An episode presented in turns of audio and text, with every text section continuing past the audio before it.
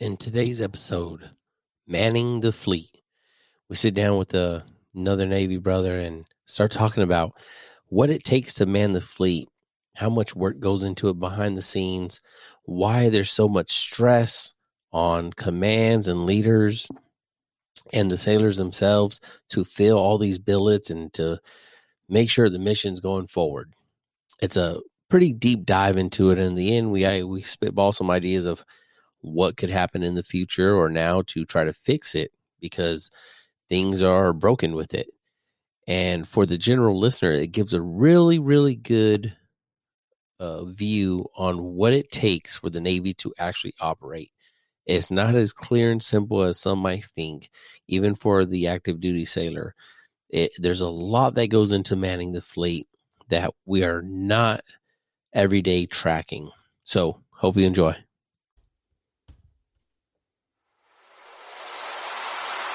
Welcome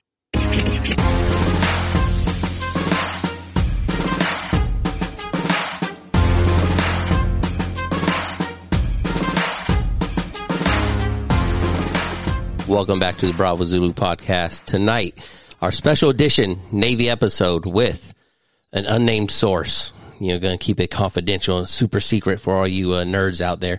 But we got a brother on here tonight. Um, the Navy just came out with something big uh, across all the social media sites and everything, talking about our seashore flow. And for those active duty, you know what I'm talking about. For those other services, maybe not. And for civilians, it's probably all foreign to you. So uh, the gentleman I have on board today, um, he is a surface background.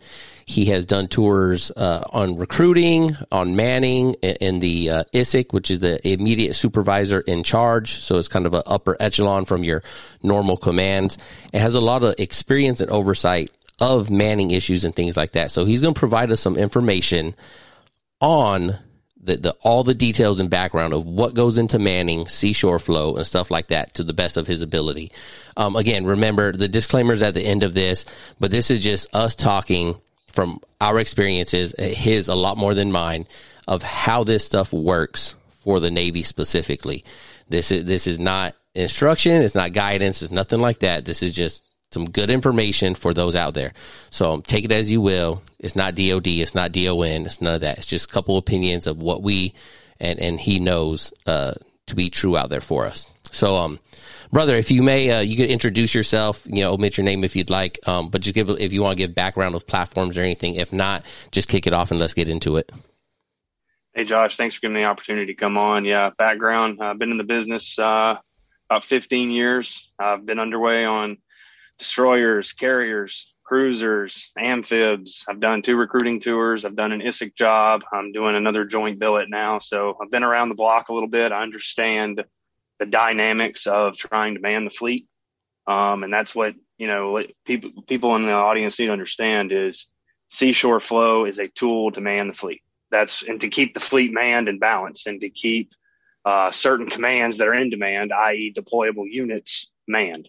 So I think it's important for people to take this survey that the Navy has sent out, but to um, kind of peel the onion back. And I want people to understand why sea shore flow is so important. Um, you know, first and foremost, uh, the we live in a democratic society, and I fully, like you said with the disclaimers, I fully uh, obey the, the chain of command and everything I say about this. Um, just a difference of opinion, maybe sometimes. Or let's face it, Big Navy listens. You know, everything we say on these kinds of forums. If you end up having a movement, it becomes policy quickly. Sometimes we've seen yeah. that many times in the last couple of years. Yeah, Facebook uh, uh second Q and A's. Yeah, it, it happens, right? Yeah. I mean, I've seen the I've seen uh, CNP, the Chief of Navy Personnel, for our civilian folks out there. He's the senior admiral that makes a lot of our manning policies gets asked a question and a week later there is an instruction saying hey we're making a change because this sailor had a lot of feedback and said that's a good idea and we ran with it um, second i like to caveat this whole kind of discussion is everything i'm going to talk about is open source. So if any of the things i say you may go oh you know you can't say that. Well this is all open source. I'm not even crossing the for official use only. This is all out there. You can look at different kinds of Navy organizations like usni.org or surface articles or different ones that even, you know, Navy Times, as we like to, to try to keep a, a drumbeat on, but sometimes can have a one sided view on things. Um, so all this stuff I'm trying to just consolidate in one conversation so someone can understand the why behind the why on why we're doing this survey. All right, yeah, it definitely. Um, so uh, another plug for the survey: if you're active duty Navy and you haven't taken the survey, please go take it. Lend your opinion. It's the first time I have seen a survey concerning seashore flow, so it's important. Go do it. Go ahead, uh, take us into your first topic. Uh, my first topic is I think in order for us to discuss Manning, we must first discuss the employment. It's like reviewing your upcoming team's season for a sports analogy before you go into free agency and the draft model. You know, you're you're going to look at the season, you're going to look at what you lost, you're going to look at what you got coming up, you're going to look at those upcoming deployments, those upcoming exercises. You're going to start looking at rotation dates. You're going to start trying to figure out where your holes are. That's that's the bread and butter of Seashore Flow is trying to identify those holes at an early enough lead time to get them filled so a proper turnover can happen. Because let's face it, all of us that have been in those situations where you're about to arrive somewhere, the dude you're arrive, you're relieving is ready to run out the door. but most of the time, the commanding officer is not going to allow in the in the Navy in the Department of Defense what we call you know, gap turnovers. So that means that we don't meet each other. We don't have a physical turnover. We're going to just you know I'm going to leave uh, on the first, and my replacement's going to get here on the 30th, and we're just going to say hello on Facebook or email, and that's that. Well, the days of that, for the most part, are gone, regardless of officer or enlisted. Um, so that's kind of where I'm talking about these holes. And commanding officers, a lot of times, have power in those chief of Navy personnel instructions I talked about. Um, they can decline a transfer until a turnover takes place. For those of you on sea duty, can probably attest to that. Um, you know, and I think it's important to understand the rotation that the fleet is in. So, for the most part, um, maybe one or two smaller um, hull types or ship types or training organizations or commands will not operate on this temp- on this model, but we call it the OFRP, the Optimized Fleet Response Plan. It's it's gained a lot of public attention in the midst of the 2017 collisions, um, and you know roughly that chops down into four phases. So you have a, a 36 month, uh, 36 months without delays, kind of as a, a circadian flow of stuff. So one group of ships are in the maintenance phase where they're getting like a lot of extensive maintenance done. So think of like engine overhauls in your car. You're getting your car stripped down to the bare metal to get it reprimed and get it repainted. You know, you're going to remove all of your electrical systems and have everything put back in that's the latest and greatest. You're talking major maintenance availabilities. So we, that's the term we talk about them as availabilities because they're you know they're highly desired. Ships by design are are supposed to rust and have lots of issues from the day they are built. Um, and the only way that doesn't happen is lots of uh, sailors and contractors come together and make that ship keep beating because you know your average sheet, ship is supposed to last about 40 years. That's what the taxpayer buys on these things. A lot of people don't understand that. After your maintenance phase, you move into the training phase. The training phase is where all these ships are supposed to come together and you have a 300 individuals and you make one warfighting team. Um, there's different phases of it. It kind of begins in the crawl phase that everyone's familiar with, the walk phase, the run phase, and then the blindfolded in the dark fighting with your friends, trying to find the bad guy kind of phase. I mean, it gets pretty pretty hot and heavy and pretty advanced. Um, and then from that point on, you're at the end of training phase, you are certified. That means that you have demonstrated up to the Navy standard. Um, I'm not going to get into standards on this one. There's been a really good article on Navy standards and inspections over the last couple weeks. It's been publicized. I would recommend reading that. But anyways, you meet the standard, and then you're certified by Big Navy, which means uh, by designation, the type commander, if you're in the surface forces, the three star admiral says you are certified to deploy and execute your deployment orders. Um, if you're in the carrier world, it's Naval Air Forces, both uh, in San Diego, California. From that point on, you're going to go into a deployment, you know, and you know I think it's important to note for people to understand if you've been in the Navy about 10 years, 15 years or more, you were only expecting as a life, as a family, as a career, you're probably going to deploy one time in that 36 month cycle. You know, that was how it was 10, 20 years ago coming up was, hey, you'll do one deployment every couple of years, you know, it'll be six months, you come back home, you'll do a lot of underways and you're home, but you're home. Well, that's not really the case anymore. And that leads me into my next phase and the last phase, which is one that I think a lot of people don't fully understand. And that's called sustainment phase. Sustainment phase is roughly half of your OFRP cycle. Remember, this is a three year clock. Half of that you're in sustainment, which means you did your deployment, you're home, but you're still certified for deployment. Back in the day, when I mean the day, I would say the early 9 11 period to the 90s and even earlier, most ships would be in deployment certification, but they would only be what we would call surge cruises. And that was where they would go out, maybe relieve someone a couple months here, a couple months there, maybe leave the West Coast, go to the Middle East for a month, and then relieve someone so they could get some maintenance or maybe uh, exchange a turnover, something like that, a special mission, so to speak. And then on the way back home, maybe you know stop in uh, the West, the, the Westpac, Seventh Fleet kind of area around Japan, Australia, somewhere in between there, handle some missions, and then come home. So you maybe do a three, four, five month cruise. No big deal. Typically low design, you know, low op tempo, a lot of fun. Well, those days are gone um, ever since a, uh, a, certain CENTCOM commander that later on became a Secretary of Defense demanded that two carriers be present in the, in the Middle East at all times, and that became policy signed out, and it had to be executed by the fleet no matter what. That broke the back of the surface Navy. That happened about mm, 10 years ago. When that happened, people were warned that maintenance was going to be shelved for down the road because what a lot of people don't understand, carriers are the big gold star of the U.S. Navy. I'll get into ship counts later and uh, bear with me on manning because your employment has a big part on why those manning are there. Remember, people don't go to ships just to sit there. They go to ships to go out to sea. And you need to understand the uh, employment of our ships to really understand the employment of the people that are on them. And anyways, back to sustainment. Um, these carriers, when they go out, they're not alone they'll go out with anywhere between four and six uh, smaller ships. Some people call them small boys. Certain people in the surface community don't think they're very small. Mm-hmm. You can make your own opinion about it. Um, but long story short, you'll have about another 2,000 sailors to go out and escort yeah. this carrier of 6,000 sailors. And these, a lot of people in the public, or even your common uh, mess deck or chief's mess or wardroom personnel, don't really understand when a carrier strike group goes out. That's not just a carrier.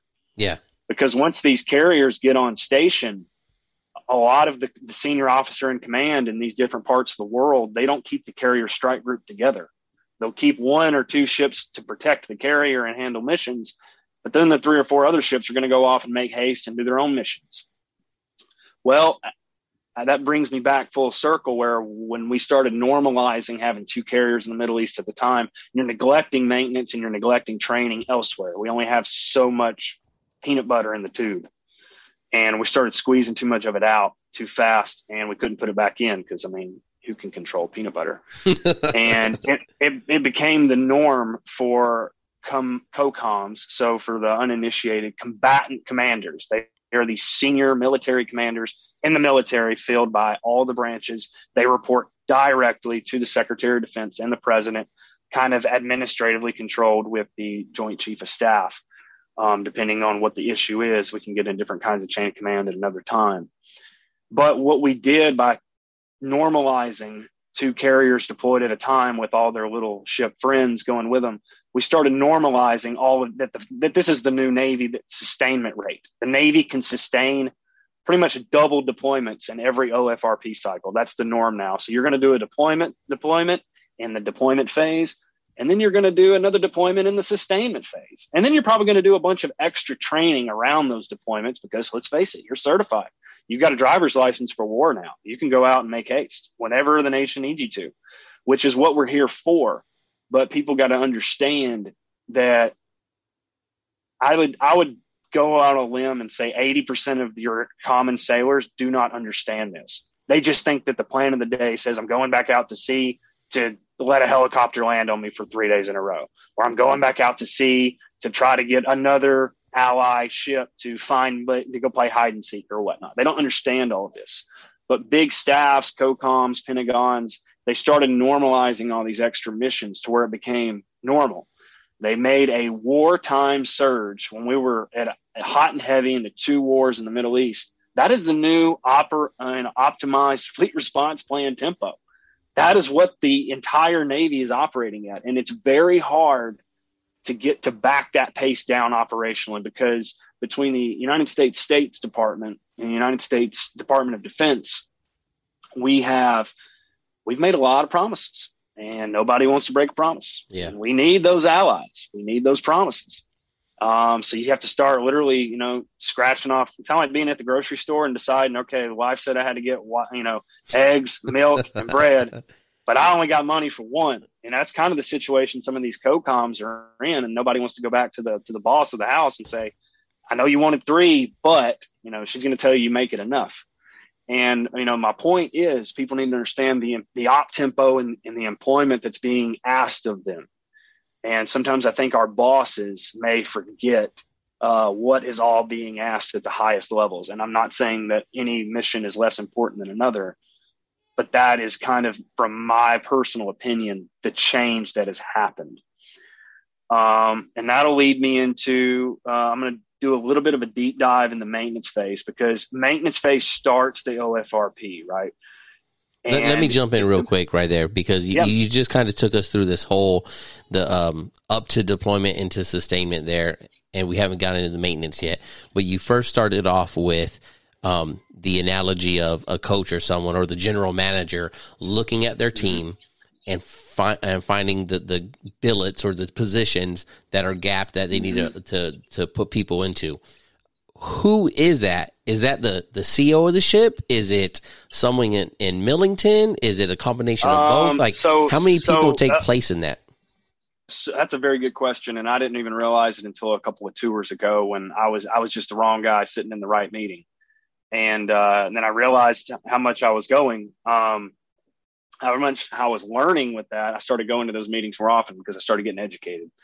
And what I realized is that by instruction, the XO is for most ships is in charge of the the manning of everything. You know, working that out with department heads and chiefs, and then from there on, um, you have Millington, and those that are not in the Navy. Millington is our manpower's headquarters for the entire uh, for the entire world. Right, they manage everything for the Navy. So, and within Millington, you have a two man team that has a that, are, that does most of the manpower heavy lifting. So you have a detailer, which everyone loves to call and yell at, going, "Why are you doing this to my life or my career?" Or you ha- and then you have another half that a lot of people don't understand, and that's called placement. Placement works with ships and type commanders. If you're not familiar with type commander, think about it like this: the surface type commander in the Navy owns ships the air type commander in the Navy owns the carriers and everything that flies. The sub type commander owns everything that is a submarine and is underwater and everything that supports those units. So between the type commander, the units XOs and personnel officers, the placement teams in Millington, you roll that huge email chain together with people's ISICs, like we said, kind of like your first line of reporting and management they're all on the same page and they start identifying these holes based on the tasking that's coming up for them. And as those holes are, you know, discovered and put on paper, and once Big Navy says, yes, this is a hole that needs to get filled because this ship has orders, everybody has to remember squadrons, submarines, ships, they all have orders too. They're just like sailors. Yeah. You know, ships don't just go out and do what they want. A lot of people think commanding officers can just operate with, without impunity and be pirates. You know, they have a lot of latitude and a lot of a lot of uh, a lot of you know responsibilities and accountabilities and duties. However, they also have a boss and they still have a mission to do. And for the most part, they're they're they're kind of told a lot of times where they're going and what they're doing. They just have to make it happen. Um, but anyways, um, placement gets those holes identified, and those holes get put into a system that every sailor is very familiar with. It's called CMSID, and those become funded billets that the other side of the placement house or the other side of the manning house in Millington control, and those are the detailers. Everybody wants to holler at the detailer because they think he's God. He has a lot of powers, but he ain't God. Nobody's God. We all know that. But he is very limited, or she. I mean, I got to throw some she's in there. I love the girls out there; they do a lot better things than most men do. um, they, you know, the the detailer team is just given a stack of holes to fill, and they start scouring the rosters of the Navy for their specific rates with their specific skill sets, with the timing they're uh, expecting to move, and they just start trying to plug holes and get people schools and educated and all that other fun jazz, but try to make them happy in the and sell it at the right point to make it seem like, hey, I know San Diego's really awesome, but we're going to send you to this really awesome school for 12 weeks in Florida. Then you're going to go up to Norfolk for three years. That's a great deal, right? Sometimes people buy it, some people, some people don't. Sometimes people want it. Everybody, everybody. Some some people do want Norfolk. some people, some people want Norfolk, and you know I won't knock them. You know if that's your thing, that's yeah. your thing. Um, I, am allergic to the East Coast, and I'm from the East Coast. You know? uh, I don't, I don't want to go back unless it's you know I have an end date that's like a week out. Um, you know, and, and that kind of that's the manning piece. So between your XO, um, and let's face it, the XO speaks, the personnel officer writes, and then the XO sends. That's kind of the way it works. And then that goes up to the ISIC, and then the ISIC and works that out with type commanders. That all gets into placement. Placement finds holes, gets it approved. Those become funded billets. Funded billets become billets the detailers feel, and then those kind of shuffle into the shore flow thing because you know if you start messing with people sh- see shore flows well for those on sea duty that may make your tours a little longer you know those on shore duty it may your tours a little shorter as it did um, what about like maybe five four or five years ago when they when they shifted and then all of a sudden some rates mm-hmm. did get an extra six months an extra year at sea yeah, yeah, yeah, absolutely. You know, and the funny thing, if I remember back to that policy, was if you're on sea duty, you got extended. If you're on shore duty, you got put on notice. Yeah it was, and, it, the notice usually wasn't, "Hey, we're extending your shore duty." It was like, "Hey, you got six months to get past the PFA, get a sea duty screening mm-hmm. done, and become ready." And I heard from several friends that you know they got sixty days heads up that hey, you're going from you're going to go from you know being a gate guard to you're about to be on a ship. Yeah. And by the way, that ship's coming out of maintenance phase, and they're like, "What's maintenance phase?" Yeah. And then they discovered the whole new thing in life. um, so hopefully that answers your question on yeah. the manning side. Yeah. Um, so I'll jump back into maintenance, right? And I think it's really important for your average sailor, all the way down to the E1 level, up to the E9 and and 05 level. And I hope I know those people understand all this, but the the big Navy has a big problem with maintenance. So I'll start it off with this kind of uh, this kind of analogy, just so people kind of understand. It's kind of like when you take your car in for an oil change because the light came on and then the salesman guy at Valvoline says your tires need to be rotated. Your your fan belt's really loose and probably needs to be replaced. Your transmission's twenty thousand miles over from being serviced, and your air filter's clogged. And I'm not even going to discuss um, the way underneath the hood looks as far as maybe like a tuna. So you went in for a ninety dollar fifteen minute repair to a six hundred dollar three hours because we're really fast at our job repair. Pretty much every ship in the fleet even new ones are having these problems. You know, it's not really a problem, but I think it's understand um, it's it's understood enough where people need to start planning extra time for maintenance. And the reason these maintenance problems are going on, not just we're finding, and, and that stuff's called growth work, by the way. That's the term in the business. You know, you plan for five jobs, ship pulls in. Well, now we have 25 jobs, and a lot of smart people that make a lot of money have to figure out what we're going to do, what we're not going to do, and what we're not willing to pay for. That's really what it comes down to.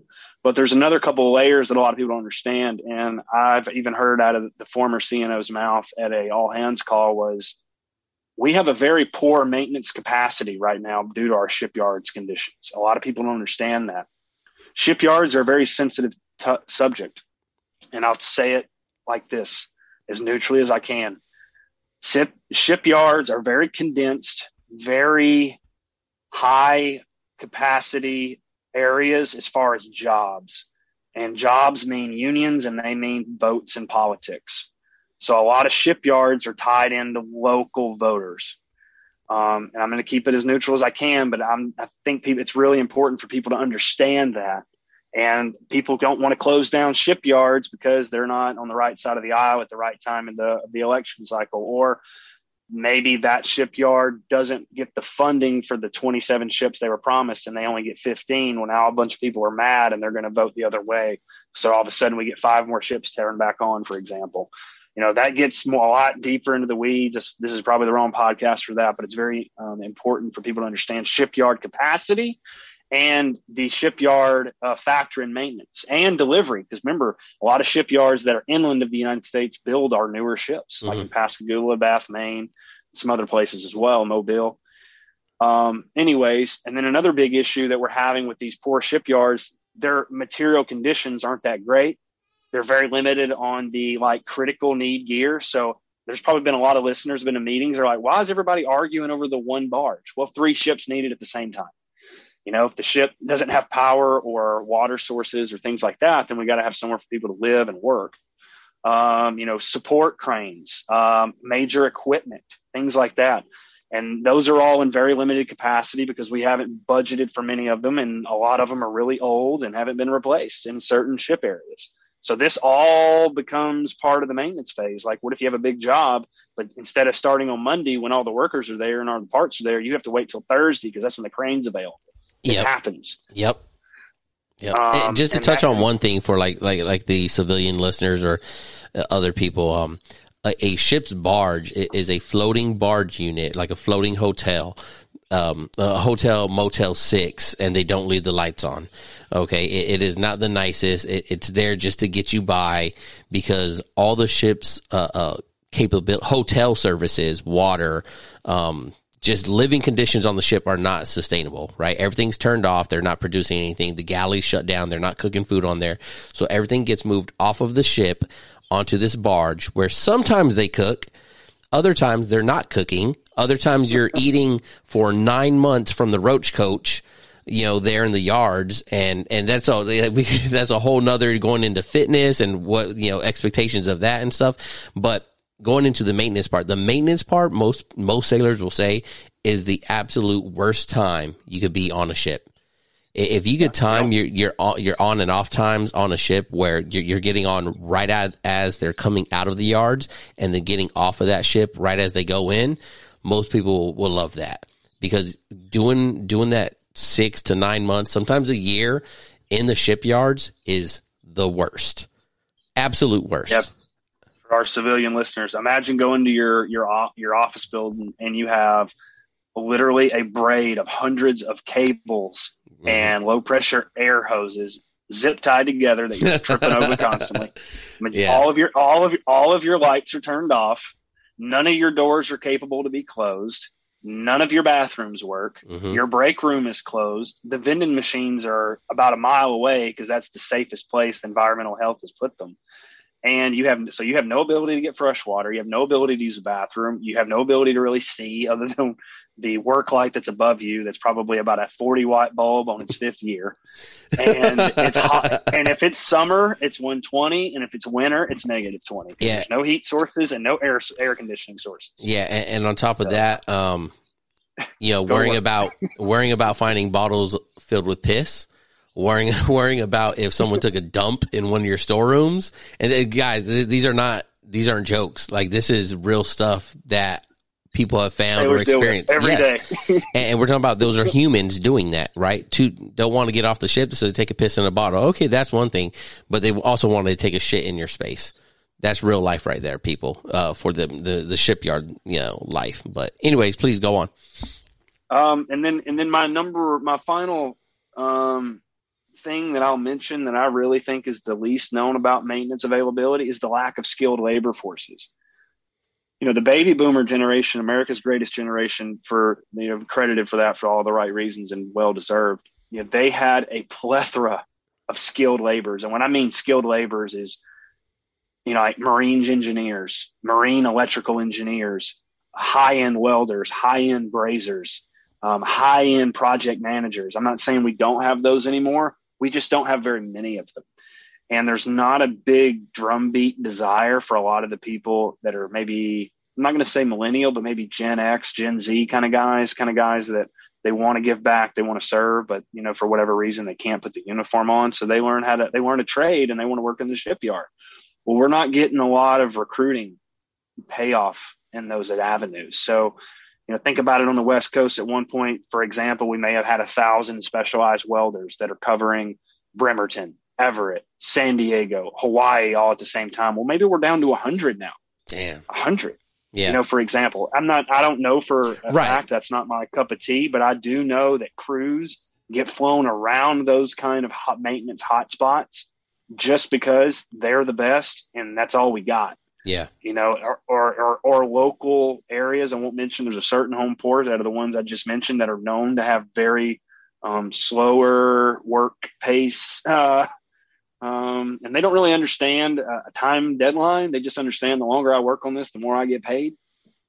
So they start flying in crews to kind of take the jobs away and, and, and get them over the line. But these specialized laborers, you know, if you take them out of San Diego to put them in Hawaii for a month or to put them in Bremerton for a month, that's another month of work that's not getting done in San Diego or vice yep. versa. Yep. A lot of people don't understand that, especially in our very, um, very high, our highly skilled areas. I mean, not a lot of guys know how to work on a submarine. Think about it. How would you work on a submarine to fix it?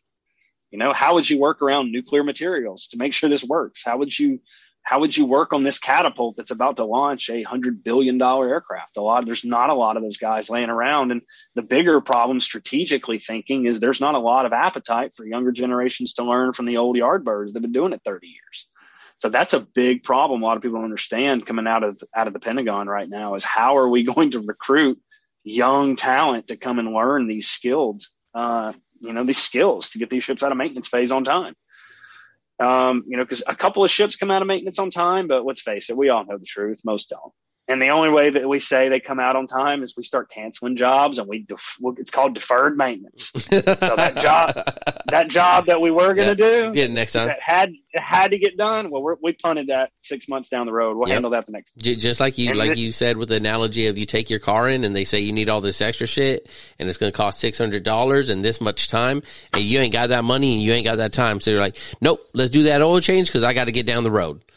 Yep. I got I got 12 minutes and I got 20 bucks. So yep. do what you can. Yep, that's it. And that's yeah. that's a lot. Of, that's a lot of times what comes out of these, you know, these scrambled egg and above meetings. And when I mean scrambled egg and above, those are senior officers reporting up and up to the the people that own the checkbooks. Because people got to understand in the Department of Defense, we don't talk low low money. It's like, hey, are we gonna are we gonna move this 10 million dollar job six months down the road? Or are we gonna pay 15 million to get it done today? Yeah. Sometimes they say yes. Sometimes they say no. Sometimes they say, here's 20. It's got to be done tomorrow. It just depends. And that all comes back to that employment stuff I talked about. But, um, you know, that and the reason I want people to understand the maintenance part of this is maintenance begins the OFRP, like I said. So if the maintenance phase is delayed right off the bat, the other phases of the OFRP are delayed. And remember, I said in the beginning, we have four phases. One, think about it, one ship is in each phase and it's kind of rotating forward. So when one leaves maintenance, now they're in training. The guy that was in training is now in deployment. The one's in deployments and sustainment. The one that was in sustainment now is getting maintenance. So if the guy coming out of maintenance is delayed, he's delaying the other three turnovers sometimes. It happens. And the one that typically gets the short end of the stick is the one that's on deployment. Yep. Because we've all been there when they break out the ice cream and steak and they're like, hey, um, we're being extended a month because our relief is behind a month because they can't get enough welders to fix the starboard rudder so the ship can pass a navigation certification. Like that's how it happens, people. You, you got to understand if you can go back in the right email chains or the right meetings, that's really how it works. Mm-hmm. Um, you know, and and that's just that's just how it happens. Uh, and that and some other things that happen in the maintenance delays is when the Navy personnel command, like I mentioned, they do their best to to beef up Manning with prospective gains during this phase. Like we we have learned from our mistakes. Detailers and placement do their best to beef up ships and maintenance. But oh. like I said, if a ship gets delayed three months, or six months, then you just hurried to get a bunch of new people in a ship that's still sitting there six, four months. So now, you know, you got to start looking at the end date of that sustainment. It's like, oh, you know, a lot of these guys we just got, they're going to get extended six months. You know, they're going to do another extra six months of sea duty on that seashore flow because that ship came out of maintenance late, but they got their own time, so to speak. It happens. I would actually beg to say it happens more than it doesn't happen. And, you know, people got to understand that. And the reason that big Navy and Navy personnel command try to get ships beefed up and, and, units beefed up, squadrons beefed up during the maintenance phases is this is right before all the training happens. And it's really important for crews to go out and execute missions on deployment if they've trained together. Think about it. Yeah. Would, was the, with the New England Patriots like waive summer workouts, fall, you know, fall camp, uh, you know, their their exhibition games and show up in week three and never have practiced together. Like it's just not how it works. No professional organization in the world does that. Neither does the U.S. Navy. Um, unfortunately, sometimes the Manning, uh, the moving Manning uh, bullseye doesn't meet the mark, and a lot of crews get filled out during training phase. And a lot of times, the ones that are getting the training are leaving three months later. So um, it's definitely food for thought for people to realize that are in management positions inside of a deploying unit and above a deploying unit is do your best you can to get your people there so they can get the training with the teammates they're about to deploy with. Um, you know, and then if you can't and you have these holes that are considered critical and you know even super critical, we have a term for this in the Navy. They're called red lines. And this is kind of like a red line in the sand. And the term means that ship is not allowed to leave the pier unless a certain sailor is on board that ship with a specific skill set that is deemed mission critical. So let's say a navigation electronics technician. That's pretty important. If a ship's out to sea and all the electronics break for their navigation equipment, they're not allowed to come back in until they fly another guy out to fix it. So the Navy's, you know, it's another lesson learned from 2017 is you have to make sure some of these critical people are on board. Um, and ironically, commanding officer is not one of them. Just to throw that out there. you're search in. and rescue. Yeah, get someone you're, else to fill in. yeah, yeah. XO, you got you're it. Know, chief staff, you know, senior next senior officer ups, next man up routine, but you can't do next man up with what you have certain skill sets. And I'll get into what that's kind of termed in the business. Um, but anyways, these holes, if you can't get them filled by detailers and personnel commands, the TYCOM steps in, the type commander and ISICs, and they start doing what a lot of sailors hate. They're called TMAD requests, temporary assigned duty. So a ship gets pulled off. Say you're a ship that's in maintenance phase and you're in the beginning of maintenance phase, you just finished deployment phase, you just finished your second deployment and sustainment phase, you're in maintenance phase, you're you know, you're living life, you're walking around following a welder with a with a CO2 bottle, making sure he doesn't burn your ship. And then your your chief and your department head pull you aside at 1600 on the workday and go, Hey, you're going underway next Monday because uh, this ship needs you and they don't have a replacement and you're you're the best fit. Good luck. It happens a lot. A yeah. lot of people don't realize this happens a lot. You find that out on Friday and you need to be on board Sunday for a 7 a.m. underway on Monday. Yeah. Uh, even though you're on sea duty, and that's the answer they always come back with, you're on sea duty. You should always be ready. Well, thank you, but I'm part of a schedule, and my ship schedule says I'm supposed to be sitting on blocks for the next 12 months. But thank you. You know, that's a and, real bad problem that I'm starting to experience in the community that I shared with you. LCS, I'll say it. I don't give a damn. Um, it's always out there, and it's it's. I feel it's more used as a threat from some people. You know, like, hey, you know, don't get married to whatever pre-com you think you're going to because we're going to pull you at any time to go somewhere else. And it's like, what, what are you talking about? You know, no, no, I, I, I detailed for these orders. I went through all this other BS, some of the stuff you've covered, right? For specific reasons. So I could have this schedule, as you just mentioned, and now you get this threatening nope nope don't get married to it. It's going to change it's going to change. And you're like well if it's going to change tell me right now what it's going to change to so i can change my whole schedule for the next five years. Because that that's what you're doing to me. I'm talking about me specifically right now. Like if you're going to change something let me know. Don't don't dangle it you know just tell me because i need to redo my life right? Because I, I've, mm-hmm. I've I've played the Navy game. Uh, you know, I, I understand what you guys had to do and where you needed me. So I volunteered for something, but now you're trying to volunteer me for something else, you know? So it, it is, it is a major pain. And trust me, junior sailors out there, I feel for you when that shit happens because it happens to the E7 and above just as much, that, that, if not more. That, this happens really big at the at the chief and above level because there's a lot of things that can't be educated that yeah. the Navy has deemed experience worthy, and there's no real good way across the board to codify experience. So the Navy just goes off you typically with pay grade, and they'll assume if someone's a chief that they'll know what they're doing, regardless if they've been in 20 or they've been in seven years. Yeah. Um, so it happens, especially in like the navigation and the electronics world. Those two worlds get beat down a lot. Um, yeah, and then I mean, you know, if you're in the maintenance world and those in, that are not in the Navy and in, in the maintenance communities, there's a term I'm sure that is understood on the outside. It's called cannabbing. So you cannibalize something. So ship leaving needs a part, so they go to a ship yep. that's in maintenance and they steal that part. Well, we took that method and we we put it into manpower as a Mhm. manpower tool. Yep. So now we God. can have sailors. It's the And worst. I will. I can discuss this a little bit more. I have it written down, but I think it's very important for people to understand. Canabbing sailors is a very common everyday occurrence, and I've got some pretty scary numbers I've seen in recent deployments. Um, and I can go over that stuff in a little bit, but. Anyways, I think that's enough. People can understand maintenance phase. Uh, bottom line, maintenance phase sucks, and there are no guarantees yeah. for you, the ship, or your equipment. All Yeah. are own are all are own fair game. But you know, the bottom line is what people don't realize that ships in maintenance phase still have a job. They still have programs to manage. They still have sailors to manage. They still have equipment they're responsible for. They still have career training that has to happen. These units in maintenance phases still have training that has to happen they still have duty to stand. They still have fires to be ready to put out. And not to mention, the entire joint world still knows that they have these things. If you're not under, understood with the term IA, they're called individual augmentee, and they still pop up every now and then. Yeah. Where it's like, hey, the Army needs someone with your skill set to go to Iraq for seven months. Are you down? And you're like, well, I'm in maintenance phase. I just got off of two deployments. Like, no, I'm not down and every every every ship in the Navy that's in maintenance phase just got that same request, and they're hitting up 15 sailors trying to get one.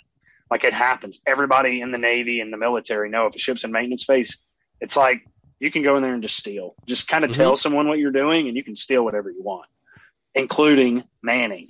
So I, I think that's really important to, to keep in mind when you're thinking about seashore flow.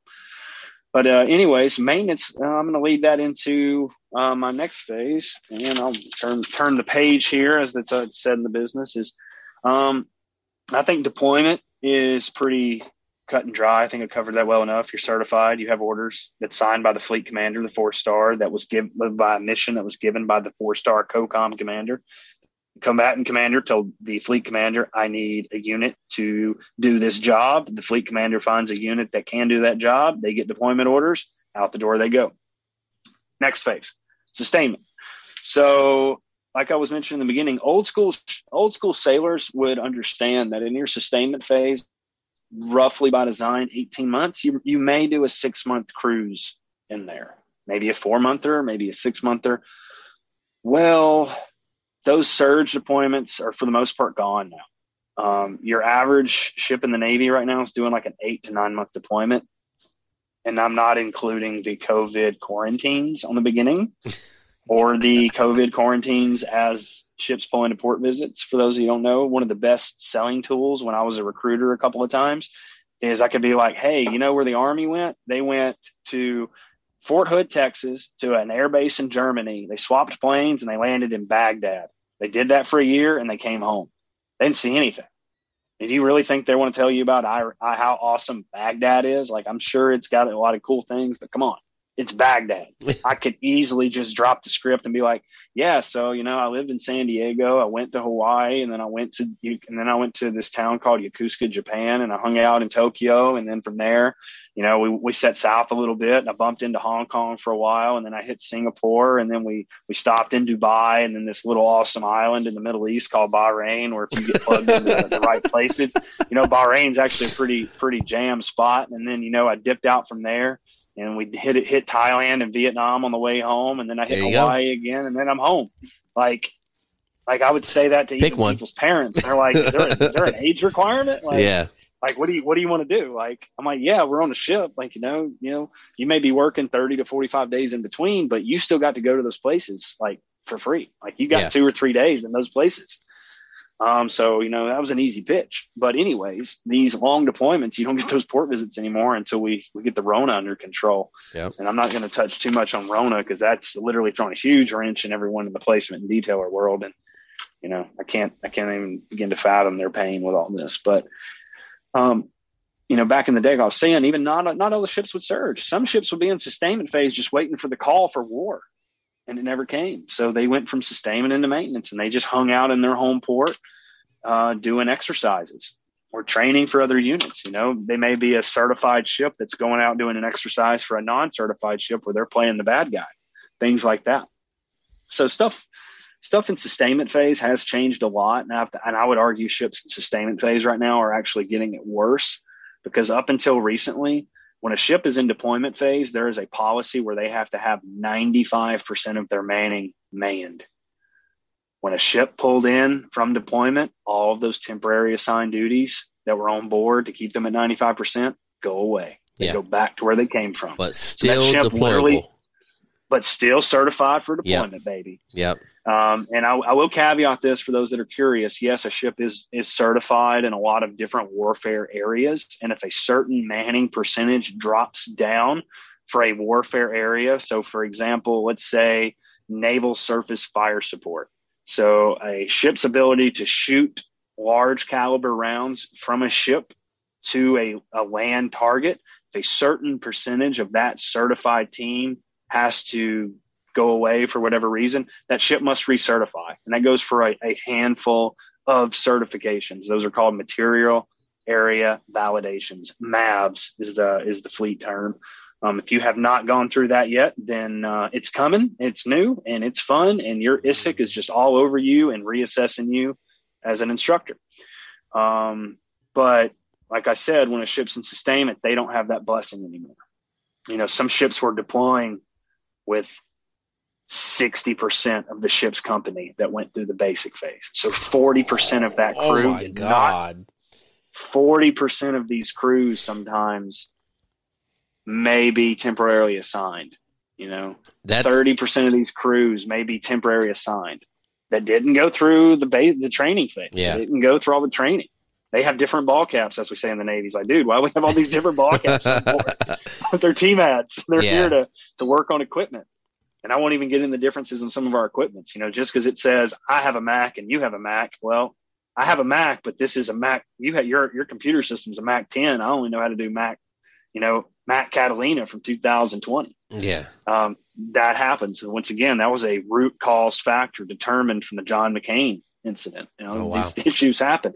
Our ships, um, our ships are not all built the same. Even if they're built in the same shipyard and they're the same, they're the same ship type. They may have completely different systems on them. So sustainment is a very challenging job. And like I was mentioning before, over time, COCOMs and Pentagon leaders have used these surge times as new permanent deploying times. Think about it. This sustainment was built in to be there in the event a new war kicked off and we needed an immediate fleet to go and fight. Yep. Yep.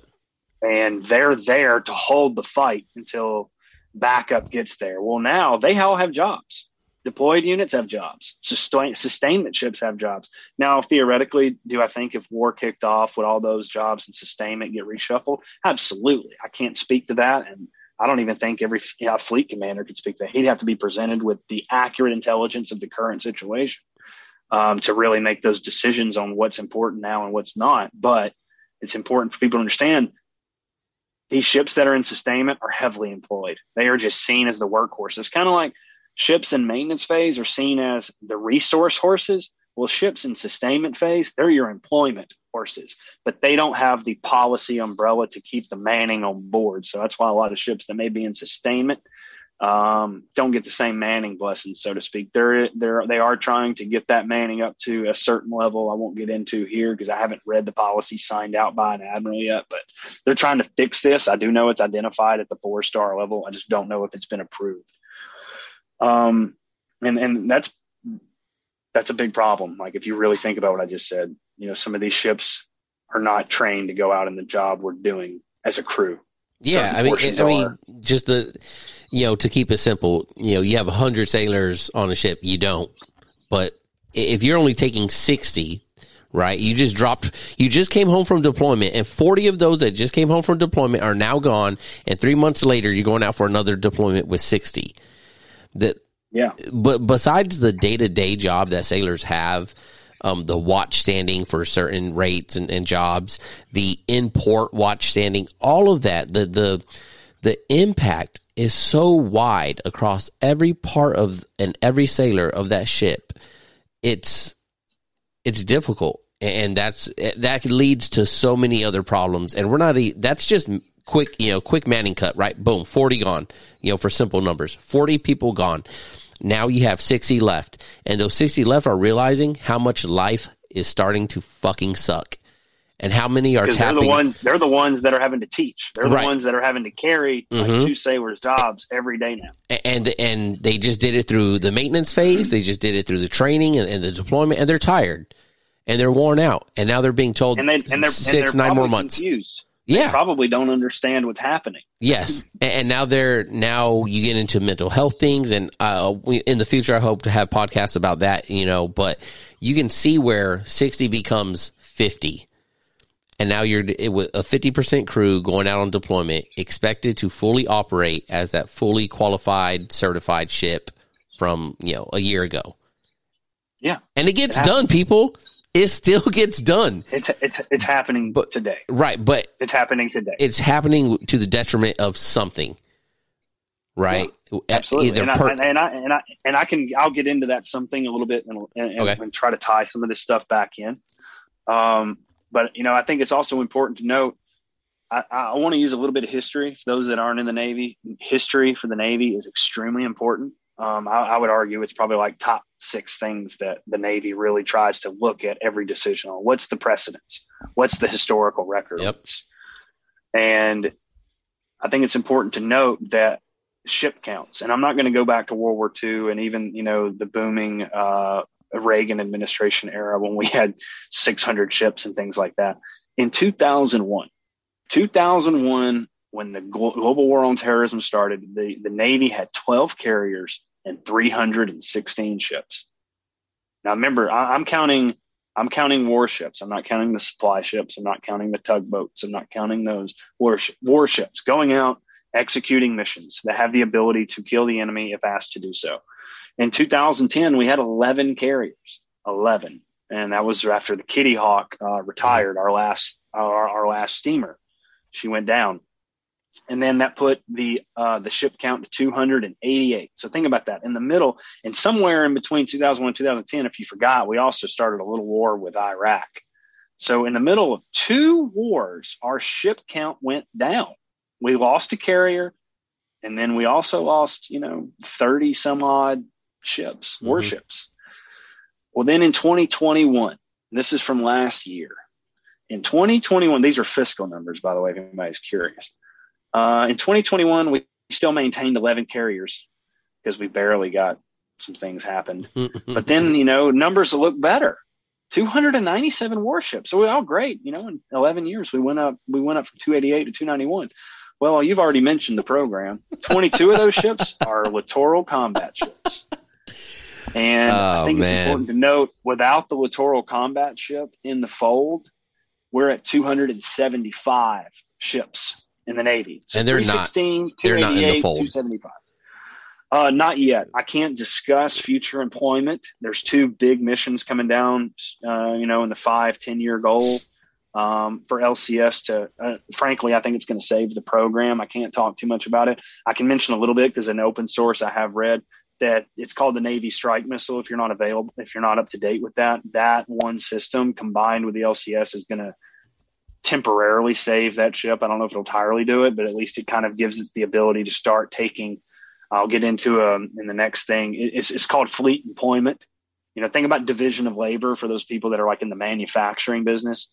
If I have 100 workers, but 70 workers do all the work and the other 30 literally stand around because they're not educated or they're not capable or they're just not directed to do so or they don't have the tools to do the job they need to be, that means 70% of your workforce is doing 100% of your work.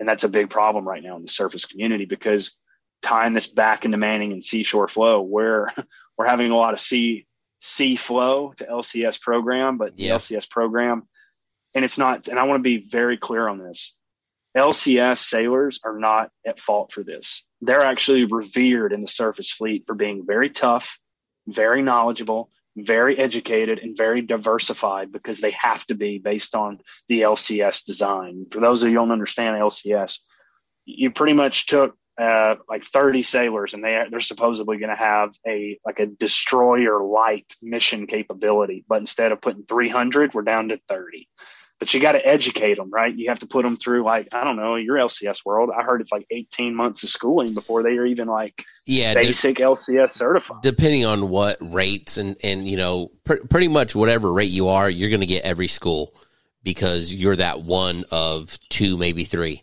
So yeah, whatever you're, you know, if if you're an OS, you're getting everything because you're going to do everything.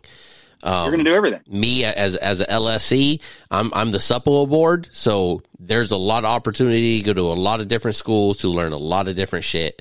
Uh, because it's me and one junior LS. That's it. So that's a lot. Of, yeah, that's a lot of stuff to put on two people. Right, and, and there is a lot of shore support for it. But in in my brief but, time there as a pre-com, yes, there's a lot of schools, a lot of that. But and a lot of the systems are supposed to make it easy on you. But if the system goes down, you still need people. Yeah, it's uh, manpower cannot be replaced right entirely by technology. Right, technology can help a lot. For example, like the auto industry, a lot of people think the auto industry, a lot of jobs are going away because we're outsourcing them overseas. Well, that is partially true, but a lot of jobs are going away because we're building robot farms on these assembly lines. You know, unfortunately, you can't do that in the surface navy. You can't build robot right. farms to operate warships. It doesn't even, work that way. And even if you have, like, the auto industry is a great analogy. Even if you have those robots, someone needs to still maintenance those robots. Someone still yep. needs to program those robots. And you know what I mean? It might take less people, but you still need people. And if that robot goes down and you got to fix it, who's the people doing that? And I'll tell you, they can make a robot. They can lead a robot. They can fix a robot. right. You know, it, it, so LCS community, you're right. There's a lot of good things coming out of it from the sailors. It's great for advancement. Everyone talks about all that good hooyah stuff. But for being uh, around as long as it has been, they've not figured it out at all from my brief time there. And if someone has a lot more information about it, hit me up. We'll we'll talk. You know, and I, I'm I'm willing to learn about it. But just from my brief time there, it should be figured out already, and it's not. And and there's a big point. I think you you mentioned that I don't think a lot of people understand is LCS. Yeah, there's 30 people on board, and then there's a blue and gold crews. So that means there's two fully crews per hull. So there's two crews right there. And then you mentioned there's a lot of shore support. A lot of people don't understand how much shore support is really in the LCS world to support these ships. And I, you know, I, I, think we're supposed to at one point build up to 40 LCS, and they backed it down in the neighborhood of 30, I believe. Yeah. Um, you know, is the LCS until they're really taking the same tasking that a destroyer or a cruiser can handle? Mm-hmm. Is it really fair to cruiser and destroyer sailors to still throw the manning numbers at the LCS world that we are, and maybe maybe look into the the if you're not familiar with the Navy, we have what's called the SLEP program it's, the, it's what we're doing with our cruisers because the Navy hasn't figured out a viable solution for our major surface combatant replacement. So we still have cruisers rolling around that are 35 years old, and we don't even have the first hull to replace them approved and, and or built yet. Um, so we're having to kind of stagger their life cycles by putting them on the piers, putting skeleton crews on board to maintain maintenance and systems um, until we can put them back in rotation so we can extend their life cycles. It's it's it's called the SLEP program, ships lay uh, was it ships lay layup extension program or something like that. Sounds good. Sounds good enough. I'll take it. And uh, you know maybe the Navy needs to look into that until the LCS can share some of that division of labor that's yeah. appropriate for the manning it has. Maybe you take some of these sailors down and some and switch them over. I mean. They, they're already decommissioning the first LCSs they built. The first four. Well, first, first two, first two for sure, but first four scheduled, yeah, because they were just know, training platforms or whatever. So to me, like yeah. your training platform Ship, only lasted that long. Shipboard engineer plant training platforms. Yeah, like yeah, they, they learned how not to build the plant. yeah, it's um, it, it's like I said, I, I took it to to try to dictate my own schedule, but it is and and I think it's cool. You know, it's different. I want like I was pre-com, you know, that'd be cool. Pre-com a ship, be a plank owner. If you don't know, that's a big deal in the Navy, right? You were the first crew to bring that ship to life. That's huge. I thought that's cool. Cool. I did it once. I, oh, I okay. In your shoes. Yeah. I got the big plat. yeah. Like, oh man, this is awesome. And then you go through it and you're like, this is tough. it, it is tough, but I was all for it as long as I get this ship that that was you know essentially kind of promised to me, quote unquote, right? Um, but when when you get there and you hear all the stories, and it's like, hey, well, you know, we'll find out, we'll find out, and then you do find out, like, yep, it's true. The stories, most of them are true. Um, awesome sailors, you know, I got a great small crew that that's with us right now. But damn, if if people don't know what the fuck is going on regularly, it's it's always something new. Always, like I said, you're going here, you're going there, no one's going anywhere. But anyways, that, that it's, yeah, it's I, wild. I just, to just to sum it up, I just think LCS sailors are in a stacked deck. Yeah, you know, I think they're I think they're I think they have the right tools and they have the right stuff. They just they're waiting to be they're waiting to be properly utilized. Yeah, you know, it, it they're just they're in the wrong league, so to speak, and it's not their fault. It's their ship's design at the current model, at yeah. least. You know, there's some ideas to try to make it more employable, like I said, but you know, it's kind of like taking Alabama and lining them up against the Jaguars. It's just it's not fair because they just can't do that much. They're very adept athletes. Yeah, but they can only do. They're just they're not there yet. Yeah. Um, uh, you know, like you said, if there's any LCS folks out there, please dial in if you know more. Yeah. But, anyways, um, like I was touching on earlier, with these new low manning teams that are in maintenance because you know they have been robbed, I think it's important for people to understand why they're being robbed. What are these sailors all being stolen for? So I think a lot of people don't understand what does the fleet do? Like, do we just drive around? We just we you know they just think we got, we're doing all the Captain Phillips stuff. You know, we're just taking down pirates. you know, or we just are, you know because I can assure you, majority of the Navy is not Tom Cruise and an F an F eighteen now, or uh, you know a Navy SEAL cruising around underwater, uh, yeah, uh, sniping people. Yeah, a, and there's the SEAL community is pretty large. It's about three thousand operators. A lot of people don't realize that, but that is a f- small fraction. It's less than one percent of the Navy. Um, a, a, large portion of your Navy um, conducts extra missions that are doing like ballistic missile defense. You know, I, I'm, I'm not going to go specifically into how many missions we're doing, and that's BMD if you're not familiar. And ballistic missile defense is a pretty big topic in the mainstream media now because mm-hmm. of like North Korea or China or Russia, I think Cold War kind of stuff. BMD is where a lot of money's at, a lot of jobs are at, a lot of technology at. It's a big, big deal because you don't have the ability to kind of come back from it. Like if it started, it's just going to get really ugly, really yeah. fast. And the, the best way to win that war is to make sure it never happens. And, yeah. and rightly, it shouldn't. Know, so we have a lot of assets in the fleet, manning, um, equipment, ships that are handling BMD missions. And if you've never been on a BMD deployment, it's terrible. I have because you don't do you don't do anything. You just sit there. Yep. You sit there and wait for something you hope never happens, doesn't happen. And then you wait for your friend to come get you. Like I told you, we don't have gap turnovers. This is definitely something, a mission the Navy mm-hmm. does not gap. You wait for, you literally have to wait till you see that ship and then you can leave. Yep. Um, yep. Been there. You know, that that's important. That's definitely added um, onto the employment side. And a lot of these ships that are doing this are in the sustainment phase. Some in deployment are, but most are in sustainment. Um, another big one that I think is, I'm not going to say it's bonus material, but I think if there's something that needs to be shaved off, uh, kind of the employment list, is called TSC. So this is theater security cooperation exercises. This is pretty much where we dedicate assets to go and work with our allies. Um, and I understand allies are very important. I actually think allies are probably the most important because nobody's ever going to go fight the biggest bully on the block. Even though you're a big bully too, you're still going to bring your five friends to either watch you kick his ass or we're all, I'm just, I'm going to hit him once really good time and I want y'all to start kicking him in the shin. you know, it's kind of like that, right? Nobody wants funny. to go fight by themselves. Yeah, that is super and funny. At, allies at a strategic level are that those other friends that you want to kick them in the shins because you may run you may you may put up a hell of a fight for about 30 seconds and then you're tired. You need a little bit of just a little bit of help. You need to you need you need to be able to get get some water and have two or three breathers. But you know those friends those allies they're starting to have the capacity and the capability to maybe deliver that first blow too. So i'm not knocking down our allies. I've, I've, I've served with several allies uh, units and allied sailors throughout my career. And uh, uh, certain allies are much more capable at their jobs in the United States because they have to be. They don't have 400,000 people. They have 12,000 and they're the entire country's maritime defense. Yeah. But I can't get into that.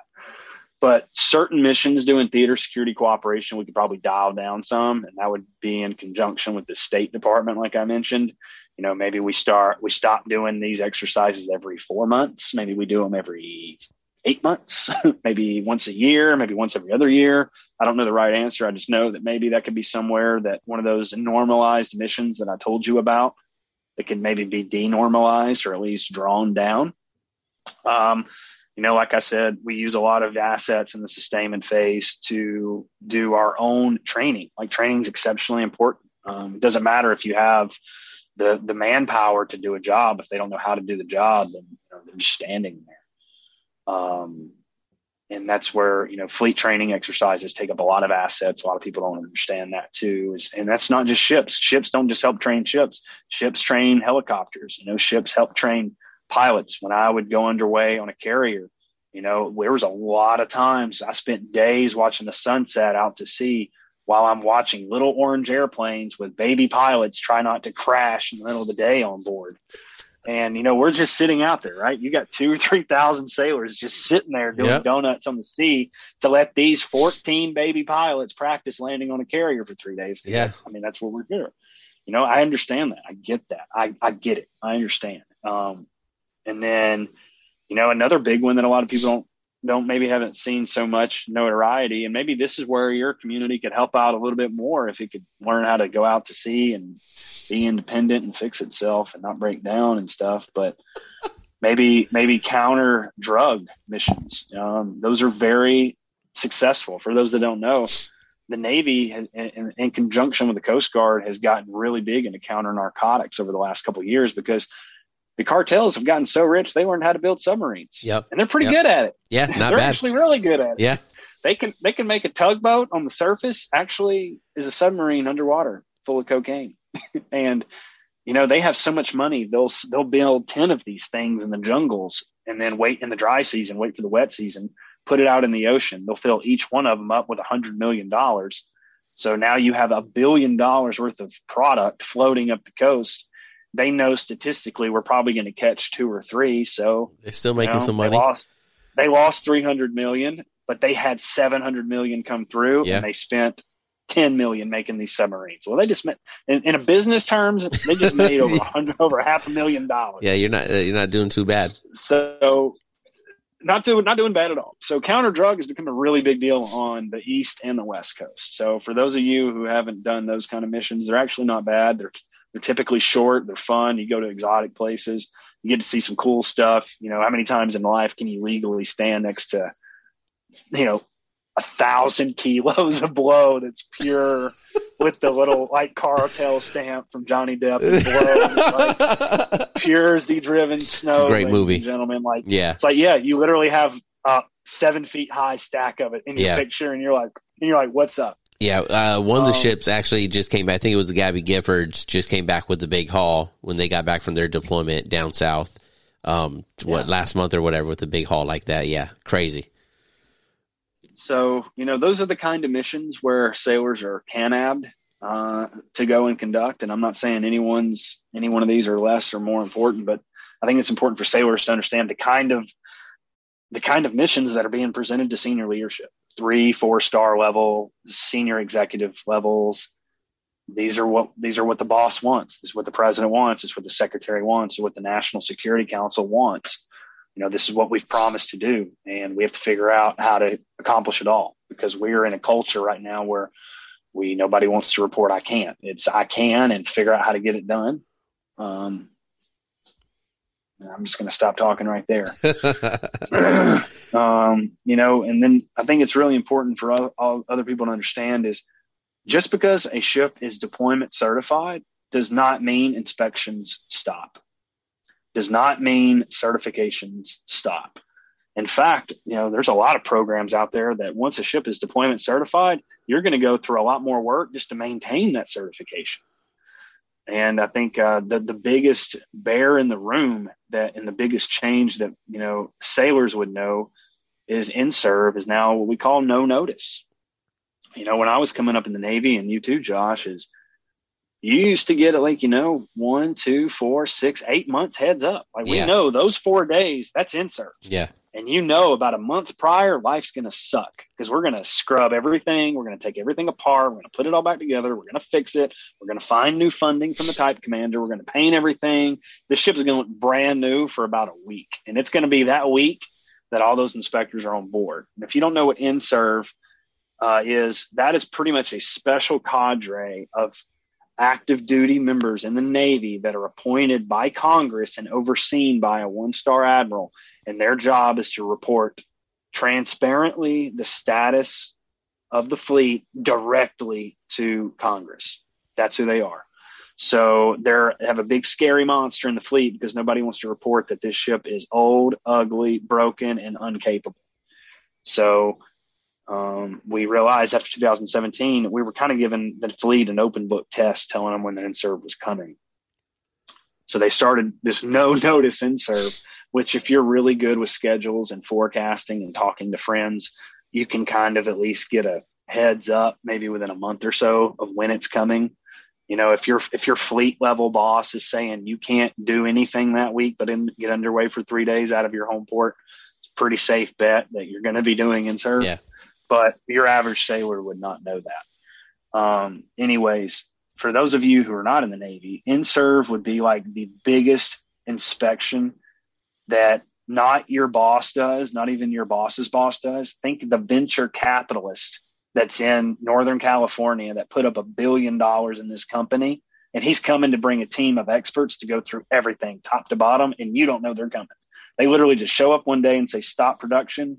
We're going through everything and we're just going to build a snapshot of where the business is and give an executive summary back to the boss, no matter how good or bad it is. Yeah. That's pretty much what INSURV is. Yeah. And, you know, recently it was reported that INSURV uh, numbers have dropped significantly over the fleet. Well, it's not an accident. We can't prepare for them as well anymore. But coming So out of that also, I mean, the the the machine doesn't stop, right? Because I No. mean, honestly, I've I've prepped for INSURV. I've never had to go through INSURV. I remember uh, the the first time we were actually getting ready for INSURV. I was on destroyer out of Hawaii. We're ordering parts and getting material a year out in advance to get ready for the buildup of hey, INSURV is you know X number of months away. Let's start changing these things. Let's get chains on the ladders. Let's you know all, you know. And we had Let's just fix that shit we've been stepping over. exactly but we're slowly building up to get ready for it but um I, I was off ship never had to deal with it and it, it's a fortunate thing but also maybe something as myself as a chief i might have should have experienced something like that in in, in my time going into you know into another ship or something but you know, the roll of dice sometimes you just don't but back to what i was saying like just because you fail INSURV what what's happening? What's ha- what happens if you fail INSURV? Nothing. You uh, you're still deployment certified, and you Yeah. still got a job to do. You know, if I had to just say the what's coming out of you fail INSURV is you're going to get a lot more money down the road for your next maintenance availability. You know, because now we have a lot more things identified that need attention, and you can't fix things in the world without either time or money. So Yeah. now we're going to give them both resources. Um, that's pretty much what's going to come out of it. And then, you know, the scary monster also in the senior leadership of the Navy is if you fail INSURV that your career is over as a, as a commanding officer or an executive officer that, oh, he can't lead. He can't get a ship ready. He can't maintain a ship. You know, he's, he's not ready. He's not ready for the major leagues. Um, and that's not true. Like it's not. Yeah. Uh, I've seen, a, I've, I've seen a lot of COs out there that have done way worse things than fail INSURV, not by their own, not by their own negligence. It's just that's the unfortunate deck of the situation they were given and they still succeeded. They went on to put on 06 or they went on to have successful post major command tours or they went on to even become a flag officer. Like it's still possible. Um, but you don't have to operate like, you know, it's a life or death situation. If you fail INSURV, then you fail INSURV. And the, I think it's actually more important now than ever that the taxpayers out add their FRR elected officials in Congress that control the checkbooks and the cash coffers to understand what's the real conditions of the ships and the fleet Yes. and and really see that like we shouldn't just put a bunch of nice paint on the ship and say she's good to go Yeah. And we all know that, well, underneath that paint is a bunch of duct tape. And then we put a bunch of paint on it because there's a bunch of holes. Yeah. I'm No. not saying that happens, but it, it, I've seen similar situations. No, but you, you hit the point right on the head right there, right? Is I, I don't think anything should happen except what you said more money and more time to get it fixed. Or, or less employment. Yes. Gotta- and when, when he says that, he means the ship doing less, less employment for the ship, right? less missions. Right. So, but I think there's also, like you said, there's the fear of that CEO. Oh no, if I fail this, that's my career.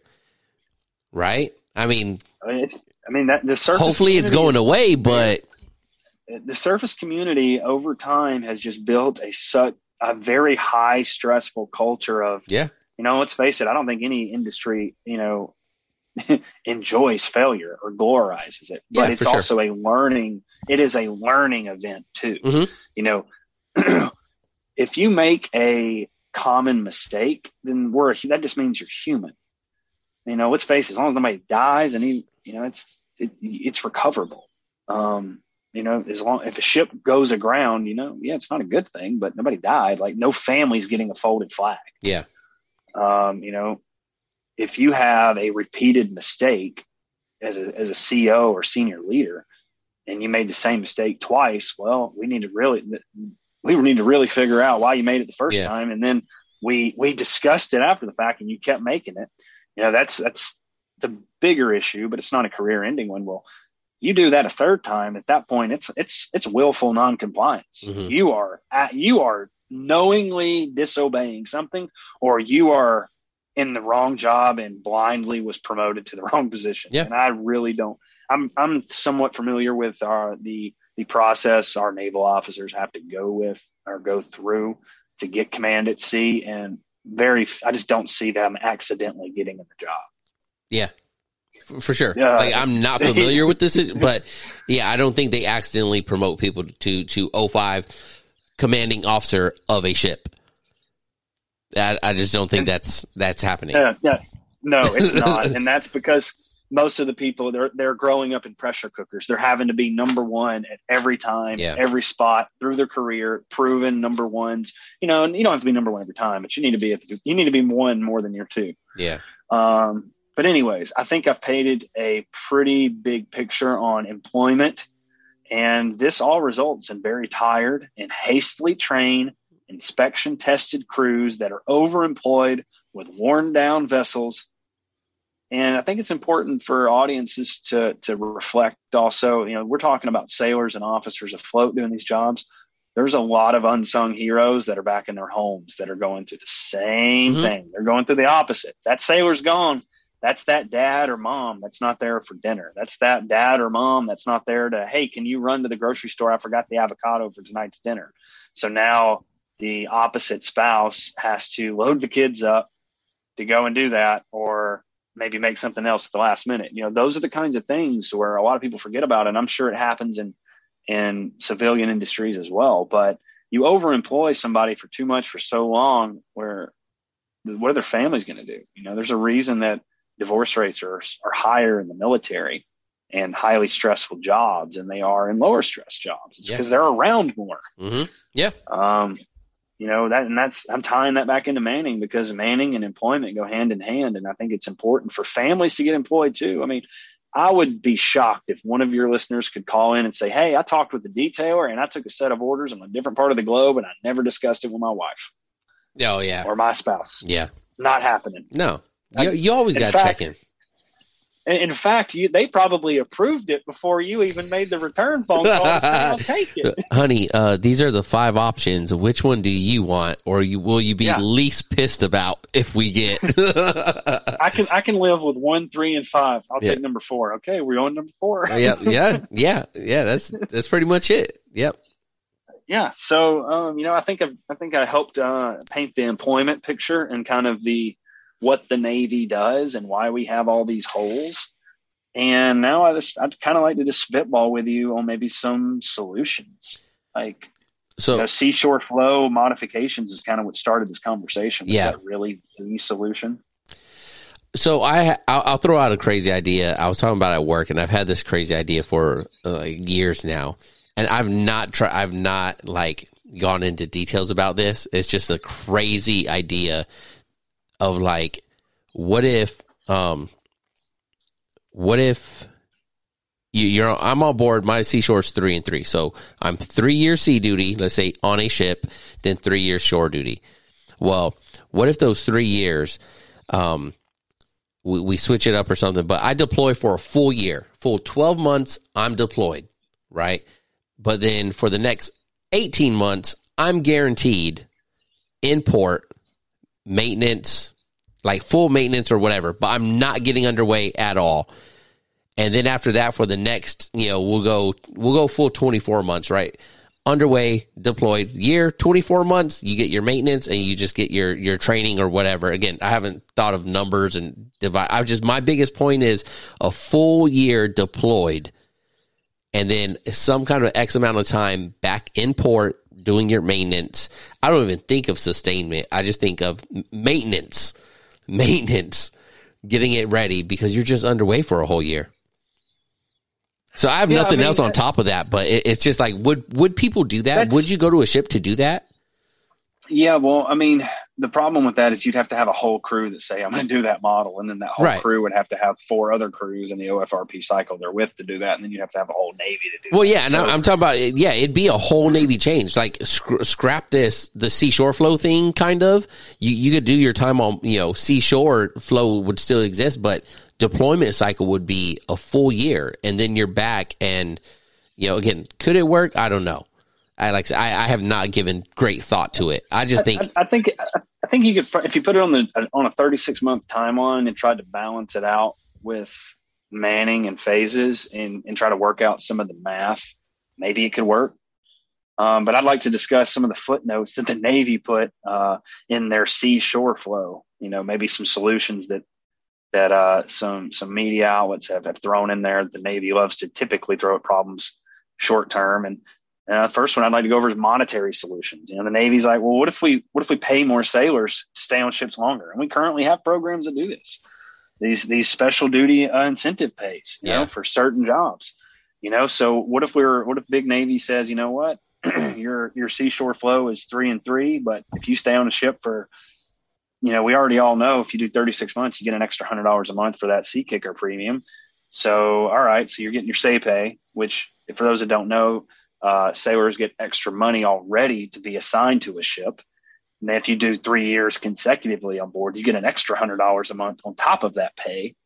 And then certain critical jobs, like I was talking about earlier, they get bonuses on top of the sea pay because they're so specialized. And think about you know, say you have 300 ships, but there's only 200 sailors that have these special skills. Well, they just get shuffled around constantly. It's kind of like they sign up knowing they're getting pulled out of maintenance phase. Yeah. They know when they're on sea duty, they're just getting shuffled around for those two, three, four years staying underway. Because, but they they're getting paid for it. You know, they may get an extra six hundred thousand dollars a month.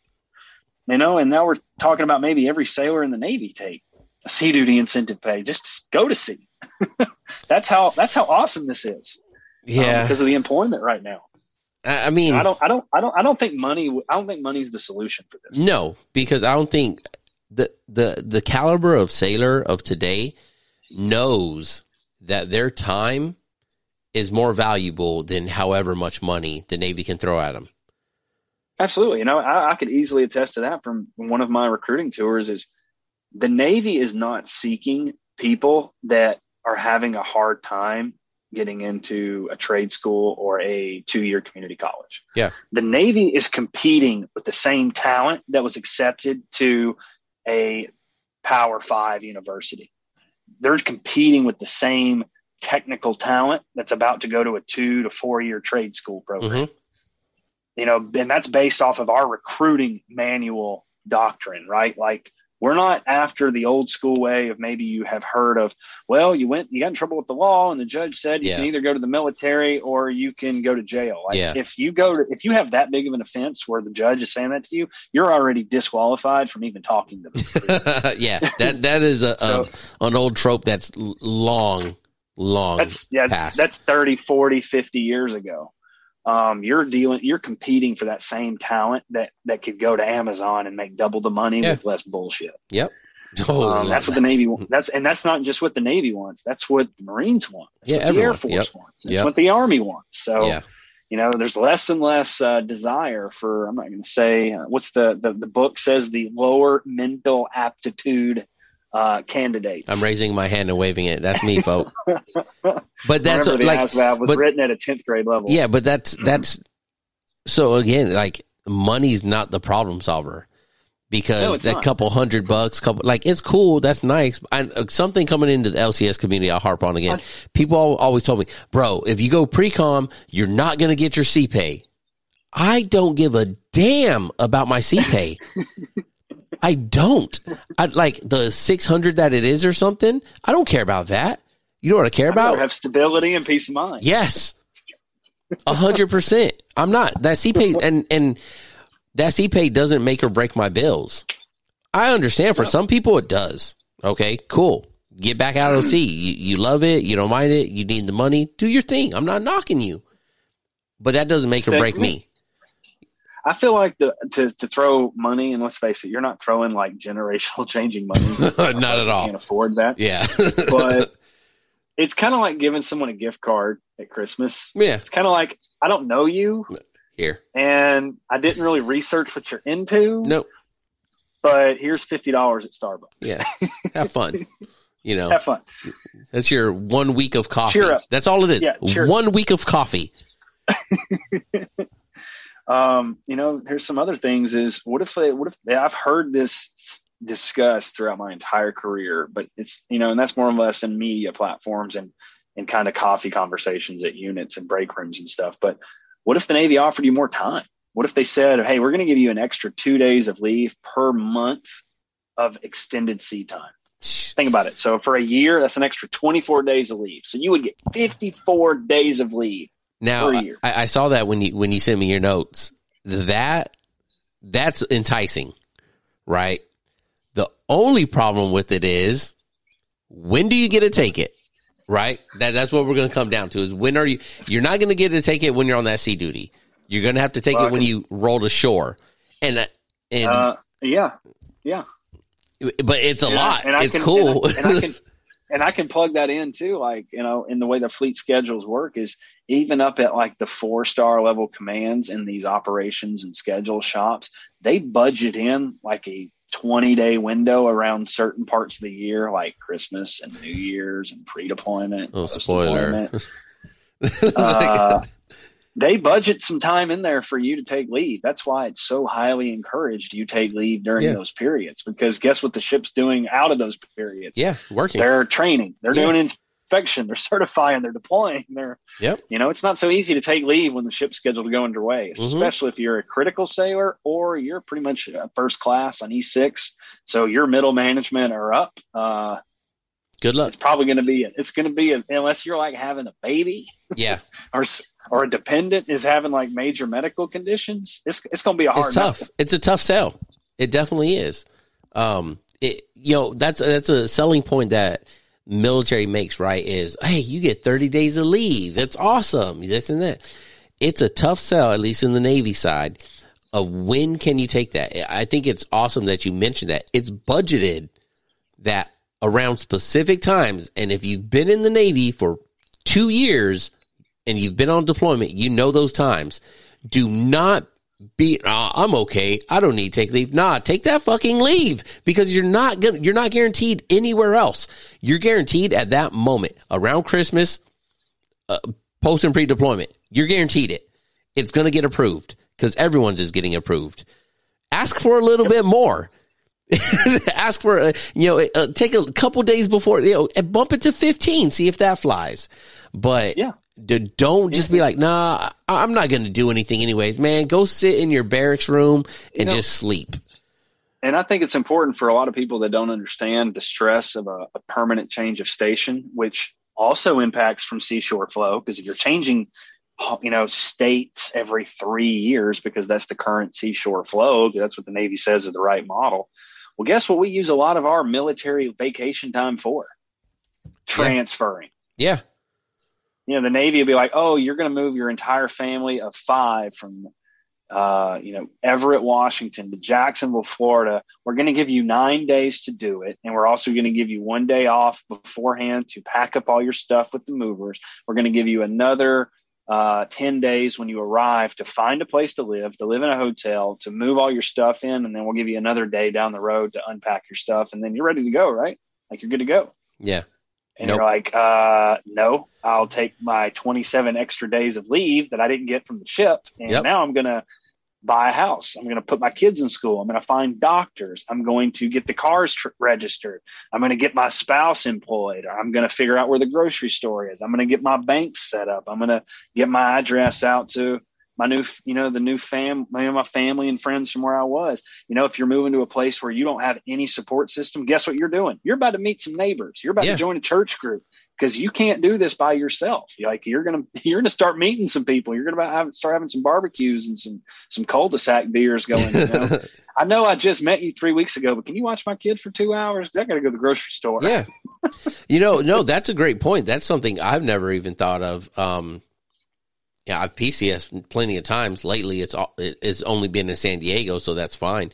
But that that's and I've never done a cross country uh, PCS with family, but your timeline there and everything you said is just so spot on with what so many people are putting up with, and to show and the expectation of a sailor is to show up and no matter if it's you're going to a ship or going to shore duty, but to show up and be like, "Hey, you're ready, right?" Everything, all that home shit. That's you had your nine days or whatever, right? That that's good to go, right? Like it, none of that matters. You're here. You're ready to work, right? And oftentimes it's like, well, I mean, I guess I am, right? And then you're looking yeah. back at your spouse and like, hey, you're good. You're good. I got to go. Yeah. And then seven months, seven months into your new house, your shit's still in boxes. Yep. You know, it, it, and it takes strong spouses to, to handle it, and, and oftentimes they do. But it is like you said. Um, so going back to the extra days would be awesome, um, but you that you have to be able to take them somewhere. Um, that have to it only yeah. almost have like like when you're when you're overseas and you do the OTEP and you get those guaranteed days or guaranteed yeah, flight or whatever. You, you have to have some kind of guarantee, you know, put in there there'd have to be some kind of footnote that holds the commanding officer. And let's face it, that's what we every every policy yeah. in the Navy is always put at commanding officer's discretion. Like, yeah.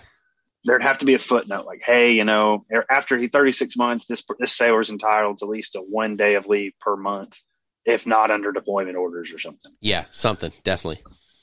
Um, because think about it, that that could that's that is two four day that's two three day weekends or one four day weekend a month. Sailors would kill for that shit. Absolutely. Yeah, that's, not that's not. You know, I think another beast that I was just mentioning in my previous thing I brought up with time, you know, if I can't give them money and I can't give them time, well, what if I gave you peace of mind and stability? What if I said, if you extend for 12 months because the seashore flow is just not jiving right and I can't get you a replacement, but if you stayed on board, I'll guarantee you your next set of orders, you don't have to move. You can stay in the city because that gives the detailers, like I've, I've covered ad nauseum placement, manning, detailer, sailor, the way it works. Our most of our manning models is you're gonna you're supposed to get your next assignment about 12 months out. Sometimes it's six, sometimes it's nine. Even before COVID, you know, it still would be short fused. But if they said, "Hey, stay 12 months, fill that hole until I can get you a spot," but I guarantee your next spot, you get priority to stay where you are. Would you stay?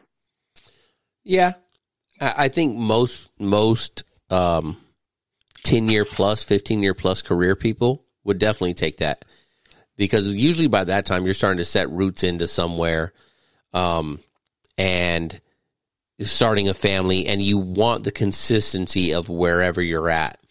Um, and you know, sometimes maybe if it wasn't just you know you get to stay where you're at, but guarantee you next location, that would definitely yeah, work. Yeah. Also, yeah, um, that's part of was what I was meaning because yeah. that you're all of that stuff that people forget about that you know i'm not saying if you don't have a family or you do have a family even if you're a single sailor that's moving just yourself you still have a lot of stuff you have to plant roots yeah and if you had that stability like hey I came to Florida, but my whole family is in, is on the West Coast. If I could just get back to the West Coast, at least my family's within a five hour car ride and not a, a, a day and a half of travel to help me because yeah. my spouse is on deployment. Yeah. Or, you know, even dual mill families, you know, they have a whole different, I know you're dual mill, you know, you have a whole different set of issues yeah. you have to juggle. No longer du- dual mill. My wife got out back in uh, 2017.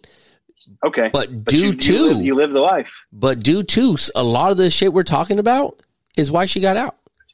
Because of manning issues of detailers not wanting to work with us and where she made the decision of like we, we weren't going to continue to go down this road every couple years try to try to make it work. So she's like, I'm done. Stress. She's like, I'm done.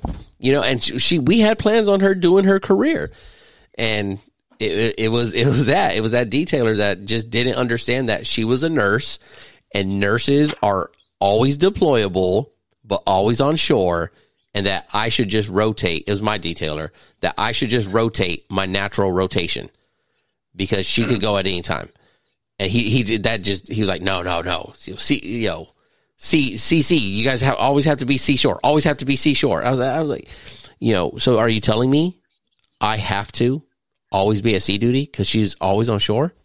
Just answer that for me. He was like, well, well yeah. okay. okay. I'm done with that conversation, you know.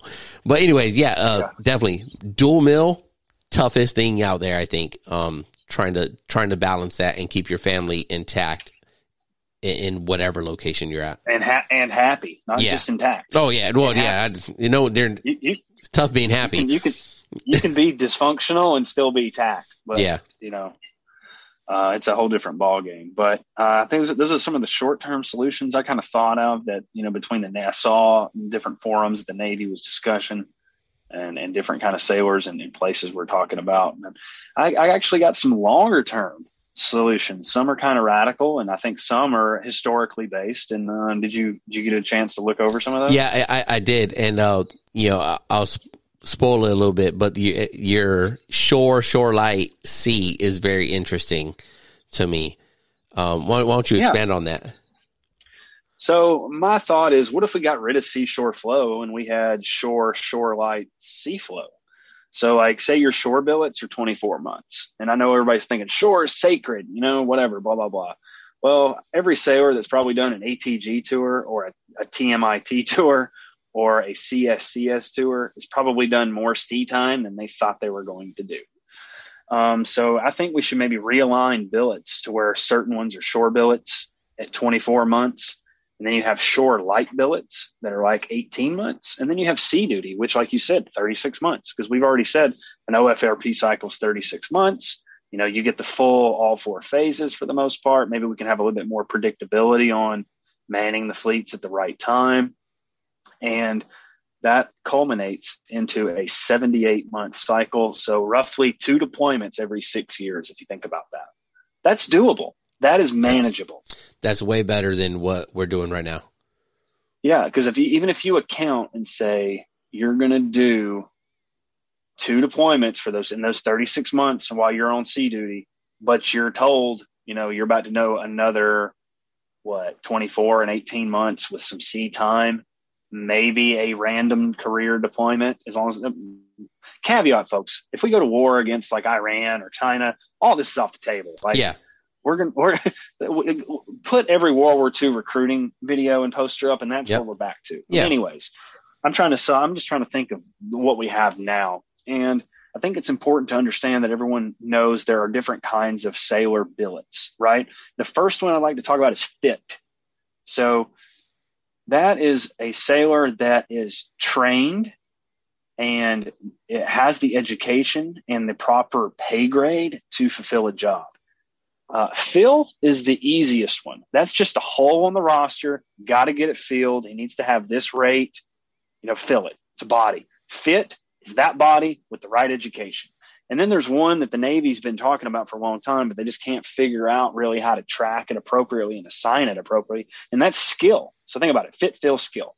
So skill is right sailor, right pay grade, right education, right experience. Because, you know, getting a guy that went to school is a whole different ball game than getting a guy that went to school that has a deployment under his belt using those skills. Totally different. Yeah. And I think every person that's ever been in management will understand that. And maybe the Navy, I'm not going to tackle the skill part because we have a lot of unique uh, programs out there. Some are working, some are not on trying to track experience. But, you know, I think it's important for the listeners to understand there's different kinds of personnel categories, so to speak. And in your, and I'm now I'll move into kind of those three uh, segments of shore, shore, light, and sea. So your sea duty billets are going to be the, the most obvious ones. These are ships and deploying staffs and squadrons. And for the management folks that aren't understanding what staffs are, so every level of leadership in the military, it just does not matter which branch we're talking about. There is a management team at an immediate job just above it. Like we mentioned earlier, ISIC, ISIC is a staff because everyone has a boss. Then you're going to have that boss. You're going to have his deputy. You're going to have his chief of staff. You're going to have a cohort of 20 to you know some of the four star staffs are a couple hundred sized in people and they're doing all the phone calls doing all the emails doing all the research writing all the papers doing all the drafts building all the products in microsoft office mm-hmm. holding all the meetings making sure all of the math is worked out before it's presented to the boss because the admiral or the 06s don't have time to hear the three hour conversation they get a 20 minute brief that's got the facts the options and say, sir, make, ma'am, make a decision here. Bam, done. 10 minutes later, we figure out what three ships are going on deployment, what 15 sailors are going to fill those 10 holes, and what we're doing next. And they're on to the next meeting. That's how it works. But they don't do that by themselves. There's dozens and dozens and dozens of people to help them. They're called staffs. Anyways, so these sea duty billets will be ships, deploying staffs, and aircraft squadrons um, obviously, submarines, sub squadrons, things like that. I'm not as familiar with the submarine community, so I'm not going to speak too much on it. Your shore light billets, I think these are the, I think these are more of like, think about them as like instructor or standard holders or educators. So your CSCS type, so the Center for Surface Combat Systems, these are teaching more of your higher level warfare skills. Um, you have the afloat training group team, which is your eight, we call them ATG. Um, you know, I think they're um, they used to be known as the enemy. I don't really think that's as strong anymore. I think they yeah. really are trying to break down that barrier of these are your friend, but the more you talk to your friend, the better he's your friend. Yeah. If you don't talk to your friend until the day he's inspecting you, he's not going to be as friendly. Yeah, definitely. Um, but you know, he, he, it's an open book test. Most most tests in the Navy are open book. They're performance reviewed um, how well you performed your administrative duties, how well you performed this mission, how well you performed this exercise. They're performance inspections for the most part. And ATG is there to teach you how to take the test. And then they watch you take the test that you're giving yourself. Like that's their job. Um, you know, and then you have like for the engineering folks, you have EAP Land, EAP Pacific. So engineering assessments. So for those that don't understand uh, ships, uh, they need a lot of water and a lot of power and those are done by what we call engineers in the Navy. They have extremely hard jobs. No matter what job it is in engineering, it's tough and it's dirty and it's probably long. So if you have a friend that's in engineering, um, there's a reason he's probably a little grumpier than um, there. Are, there is a team around the country. Their job is to fly around ships that are come that are coming towards the end of maintenance phase, and they start watching all of the ship's crews and training them on doing firefighting, right? Because everything in engineering has to deal with gas, pressure, and explosive stuff. So they have to kind of know what they're doing. so yeah. they don't just give them the keys to the engine room and say, "Hey, I know you hadn't turned it on in three years, and we just had a bunch of people that you don't know working on it." Light off go assessment. For, yeah, LOA baby. LOA. Every Let's engineer go. knows about LOA. Um, so those kinds of teams, and then you have you know the TYCOM material inspection teams, TMIT. so they run like your in-service assessments or your TYCOM assessments. Um, those are those are the kind of things I'm thinking where we could do shore duty light because you're still you don't have you're not ship's company, but you're involved. Yeah, you're teaching, you're training, you're up to date with policies. You know what's going on. You can see what are the common trends of downs, what's the common trends of goods, what's the real snapshot of the fleet, those kinds of things. That could be like your shore duty light because you're still going to go out to sea in all these jobs, but you're going home. You don't have duty. You don't have deployment. You know, you're you're a lot more well rounded. You know, I believe the term in the surface community is you stay near the quay wall. and then the last one I'll touch on is just shore duty, and that's pretty much everything else. You know, if you're in a maintenance capacity like uh, a SWRMC, or you're you know at FACSFAC, you know help manage manage the op areas, the operation areas of the of the training exercises that we have. Maybe you're on a float, uh, sorry, uh, shore staffs. So there's a lot of our staffs in the Navy they don't deploy. You know, maybe you're doing recruiting duty, which I've done. It some days are short, some days are long, but in the end, I think it's very rewarding and balancing.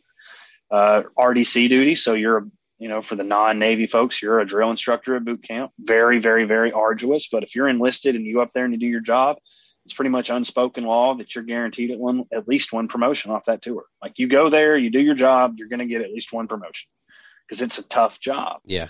But anyways, I think all of those other jobs. So so either you're on a ship or a squadron, you're teaching a ship or a squadron, or you're on shore duty maintaining and supporting that squadron through either like manning, development, or maintenance and things like that. That's kind of just one of the things I came up with while thinking about doing this podcast. Not sure how you feel about it, but it's just something I jotted down. No, I, I like it because I, I have two quick, like, first initial things that pop in my mind when I read it. One, I think is the most obvious is those shore light commands are usually typically pretty small. They don't have much mm-hmm. manning. So how are you going? There's going to be a manning like overload there, right? They're going to need to put a lot of people into a shore light phase where right now there's not billets for. But I also have no problem pumping those numbers up. Getting more ATG inspectors, getting more of the, the instructors. I, I don't have any problem pumping those numbers up because I I feel usually, especially ATG, the chiefs coming from ATG going on to the ship are always uh, from the supply side are always running a better operation because they know it because they were just inspecting it. And it might suck because they're a lot more hard lined on it but they know exactly how everything should be running. And mm-hmm. it, it's just a better operation than someone coming in and like well i've been on that shore duty for three years. Uh, let me let me get my feet wet again and, and start figuring this out and, and, having to like you know learn for the first three to six months you know and, and, get back up to speed. That atg inspector they're coming in and they're, they're up to speed. They know it. They're on top of it. Yeah. So day one stepping on board they're ready to rock. Right. So i i, I like that idea. Um I just think they're they're all obviously like this whole thing is about Manning. You'd have to bump some numbers up there we and and, and the you know the times that I gave 24, 18, and 36 months, I just kind of threw out there yeah. um, based on someone being there long enough to learn the job and do the job. Yeah. And uh, you cannot become an expert instructor at ATG or CSCS or TMIT overnight. You yeah. know, most of these jobs take at least six months to really do the homework, mm-hmm. do the reading, you know, do the job under instruction to get certified as a teacher. So I think if you can get it up and running in six to eight months, that gives someone another six to 12 months of employability to where they can do the job. But you're absolutely right. These are smaller commands. Um, they will have to get bumped up and maybe the numbers be adjusted a little bit. I don't know. But I think, I think we need to look outside of the box. Like we're in a hybrid yeah. world now.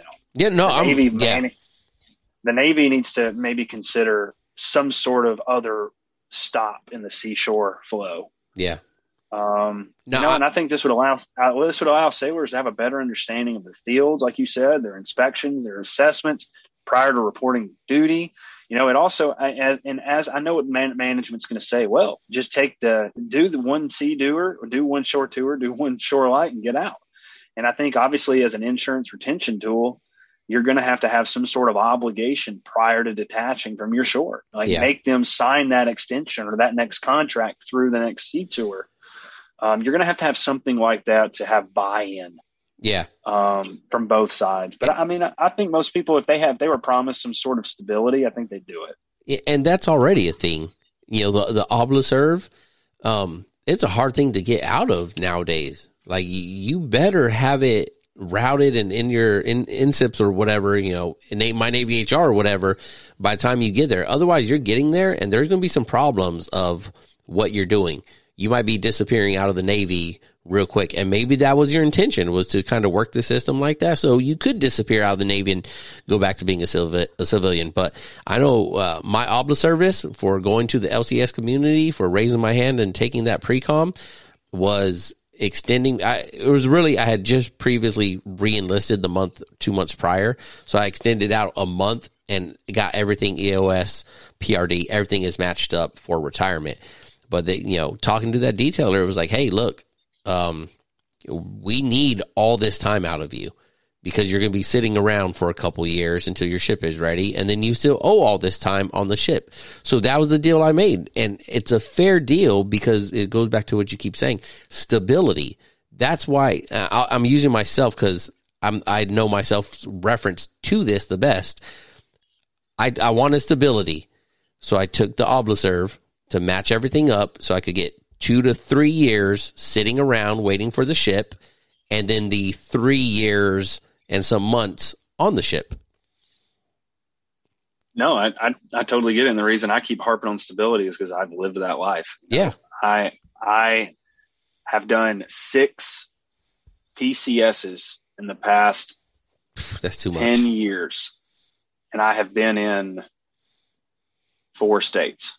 Yeah, that's uh, that's, too, that's too much. Uh, for the uh, for those that know, I was formerly a part of one of those 22 high demand rates the Navy has classified for the yeah. seashore flow. But uh, the next one, the next uh, long term option I'll talk about just briefly because I've already mentioned it is maybe we look at, like I said, the the cruiser layup model for the LCS community. Maybe we try to steal some of these sailors back to put into these other ships that are handling more of the employment load, and we we try to boost up force employment uh, numbers. And I just maybe and maybe look at a hard 36 and 36. What if you put most of the fleet on dual mill rotation? You know, 36 months at sea, 36 months at shore. Yeah, at shore. You know, maybe you get pulled offshore a couple months early. Maybe you get extended a little bit a couple months later on on on sea duty. But there are certain rates in, in the Navy. They're they're doing four or five years, six years on a ship. OSs, think about, RSs, bosun mates, Think, mm. think about that, folks. Imagine you're imagine six years on a ship that every 36 months they're doing two deployments with a lot of underway time. And for those that don't understand, and those are in the Navy, it's important to note there is a tracker that the most senior officer in the Navy, the Chief of Naval Operations, four star admiral, that his he has a program. It's called the, CNO Op Tempo Reports, Operational Tempos, and what that does is it tracks a unit's days away from home port. That's that's a key thing to understand. That means underway days in your area, your that's your home, but you can't go home. It counts. And if you hint, I'm I'm not going to go into the exact hard data of it because I'm not sure if I can, but just know it is tracked. It's tracked closely. Um, and if you hit a certain number over a running six quarter calendar system, the schedulers have to figure out how to get you some pier time at home. Um, and that's for a deployed unit. So that is tracked. It's very close.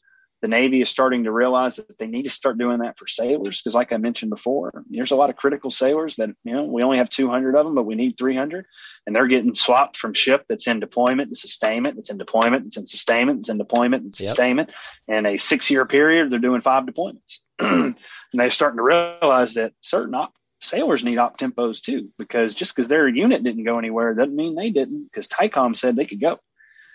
And the, sailor said Roger up, but you know, no one knows at home he's on his you know second divorce. He, he's mm-hmm. missing all of his mental health deployments because he his sea shore flow is non-existent. It's just CCC, yep. and he keeps delaying his treatment and his mental training and spiritual training so he can meet the mission because he's getting that extra thousand dollars a month to do it you know that, that stuff's taking a toll that's why i don't think money's the solution i think it's no. a band-aid yeah it, it, it's um, a weak band-aid and um you know that that's that paints a, a, dark picture that is like it's happening all the time and it, it's it's hard to see sometimes when when when you're the chief maybe you do see it but and maybe you're trying to speak up but there's a lot of other people way above you you know that that are dictating these things, you know, and there's only so much you can do.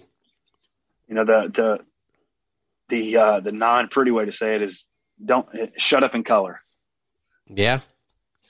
Yeah. I, I mean, it, it is part of it. It's tough. It's the tough part. It's, it's a tough business. You know, a lot of people forget too, and I can say from the 15 years from where I came in to where I am now, the military is a business. Yeah. We are not a war fighting, you know, rootin' tootin' shooting wild warrior bunch like a lot of people think we are.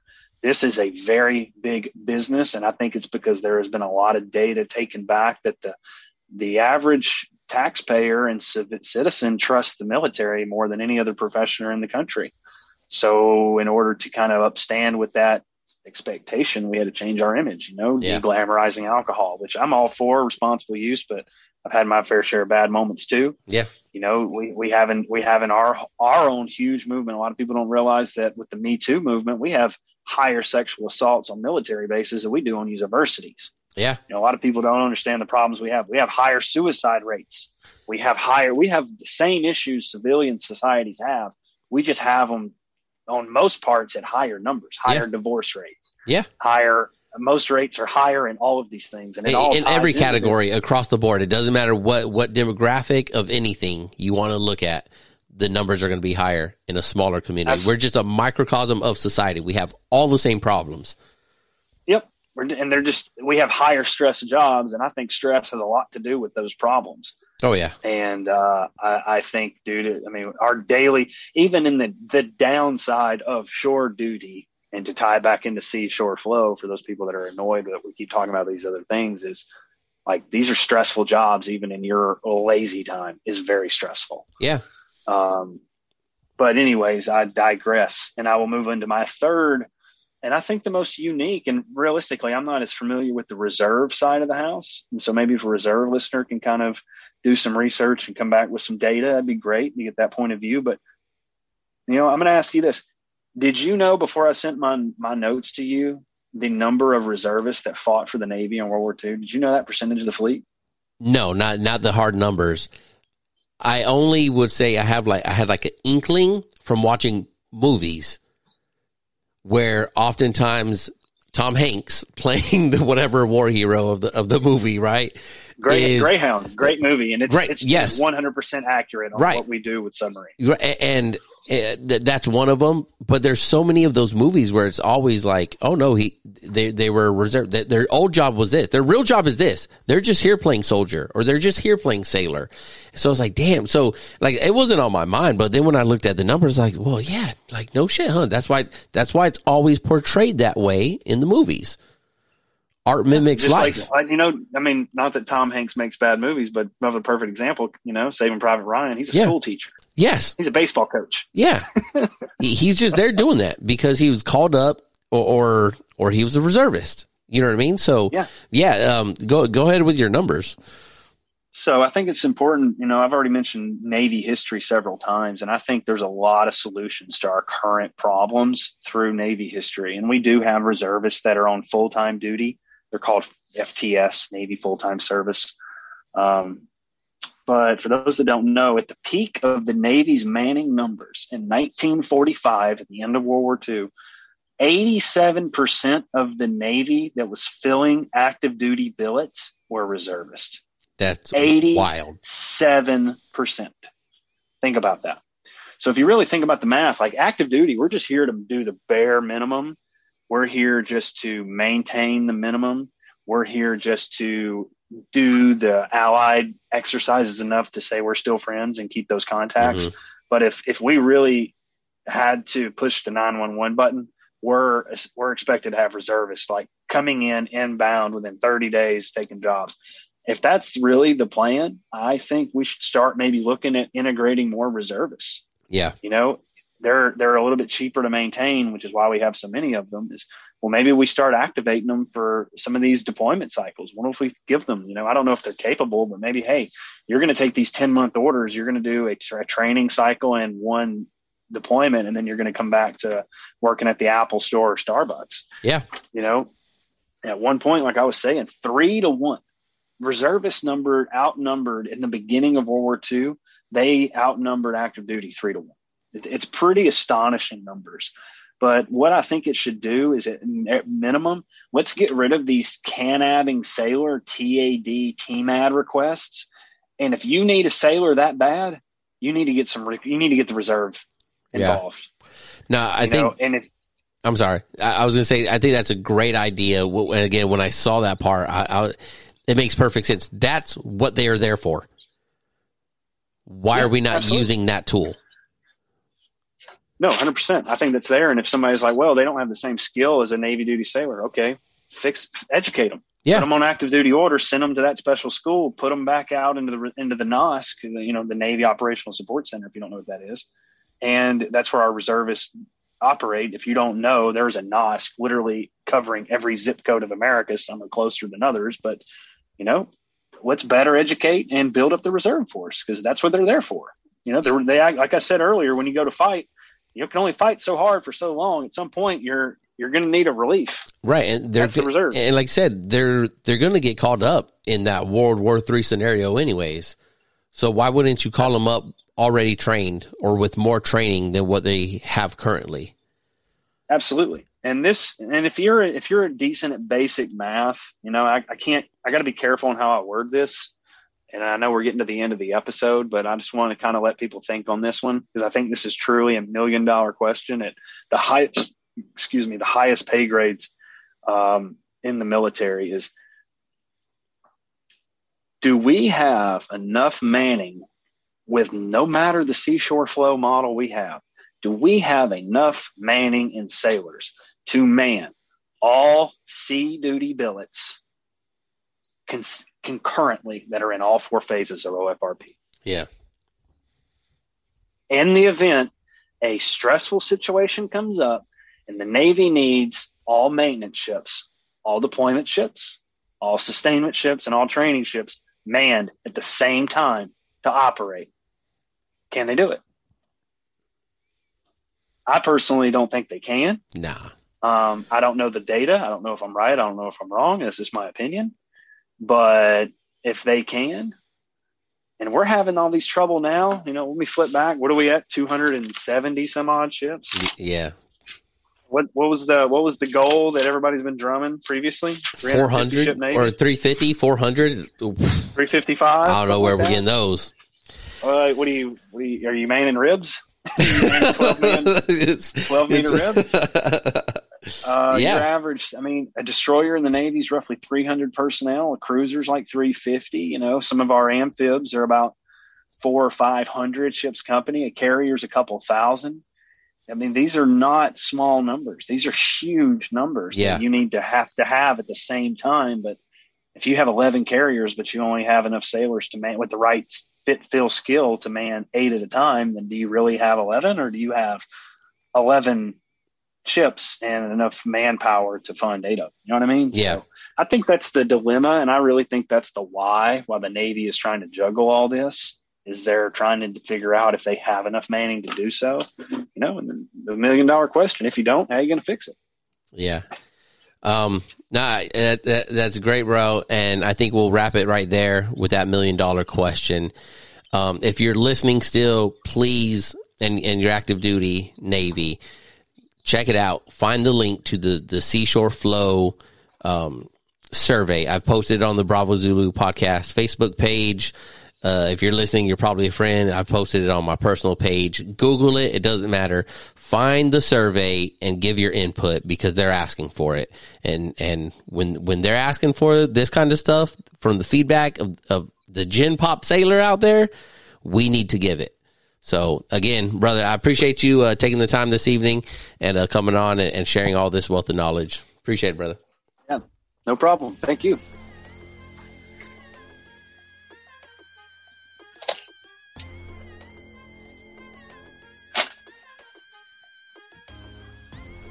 For more information on how you can support the podcast, please visit anchor.fm backslash Bravo Zulu podcast. The information, views, and opinions expressed in this podcast are solely of Joshua Moore and the individuals involved and do not necessarily represent the DOD, DON, or those of the respected institutions or organizations. Thanks for joining us.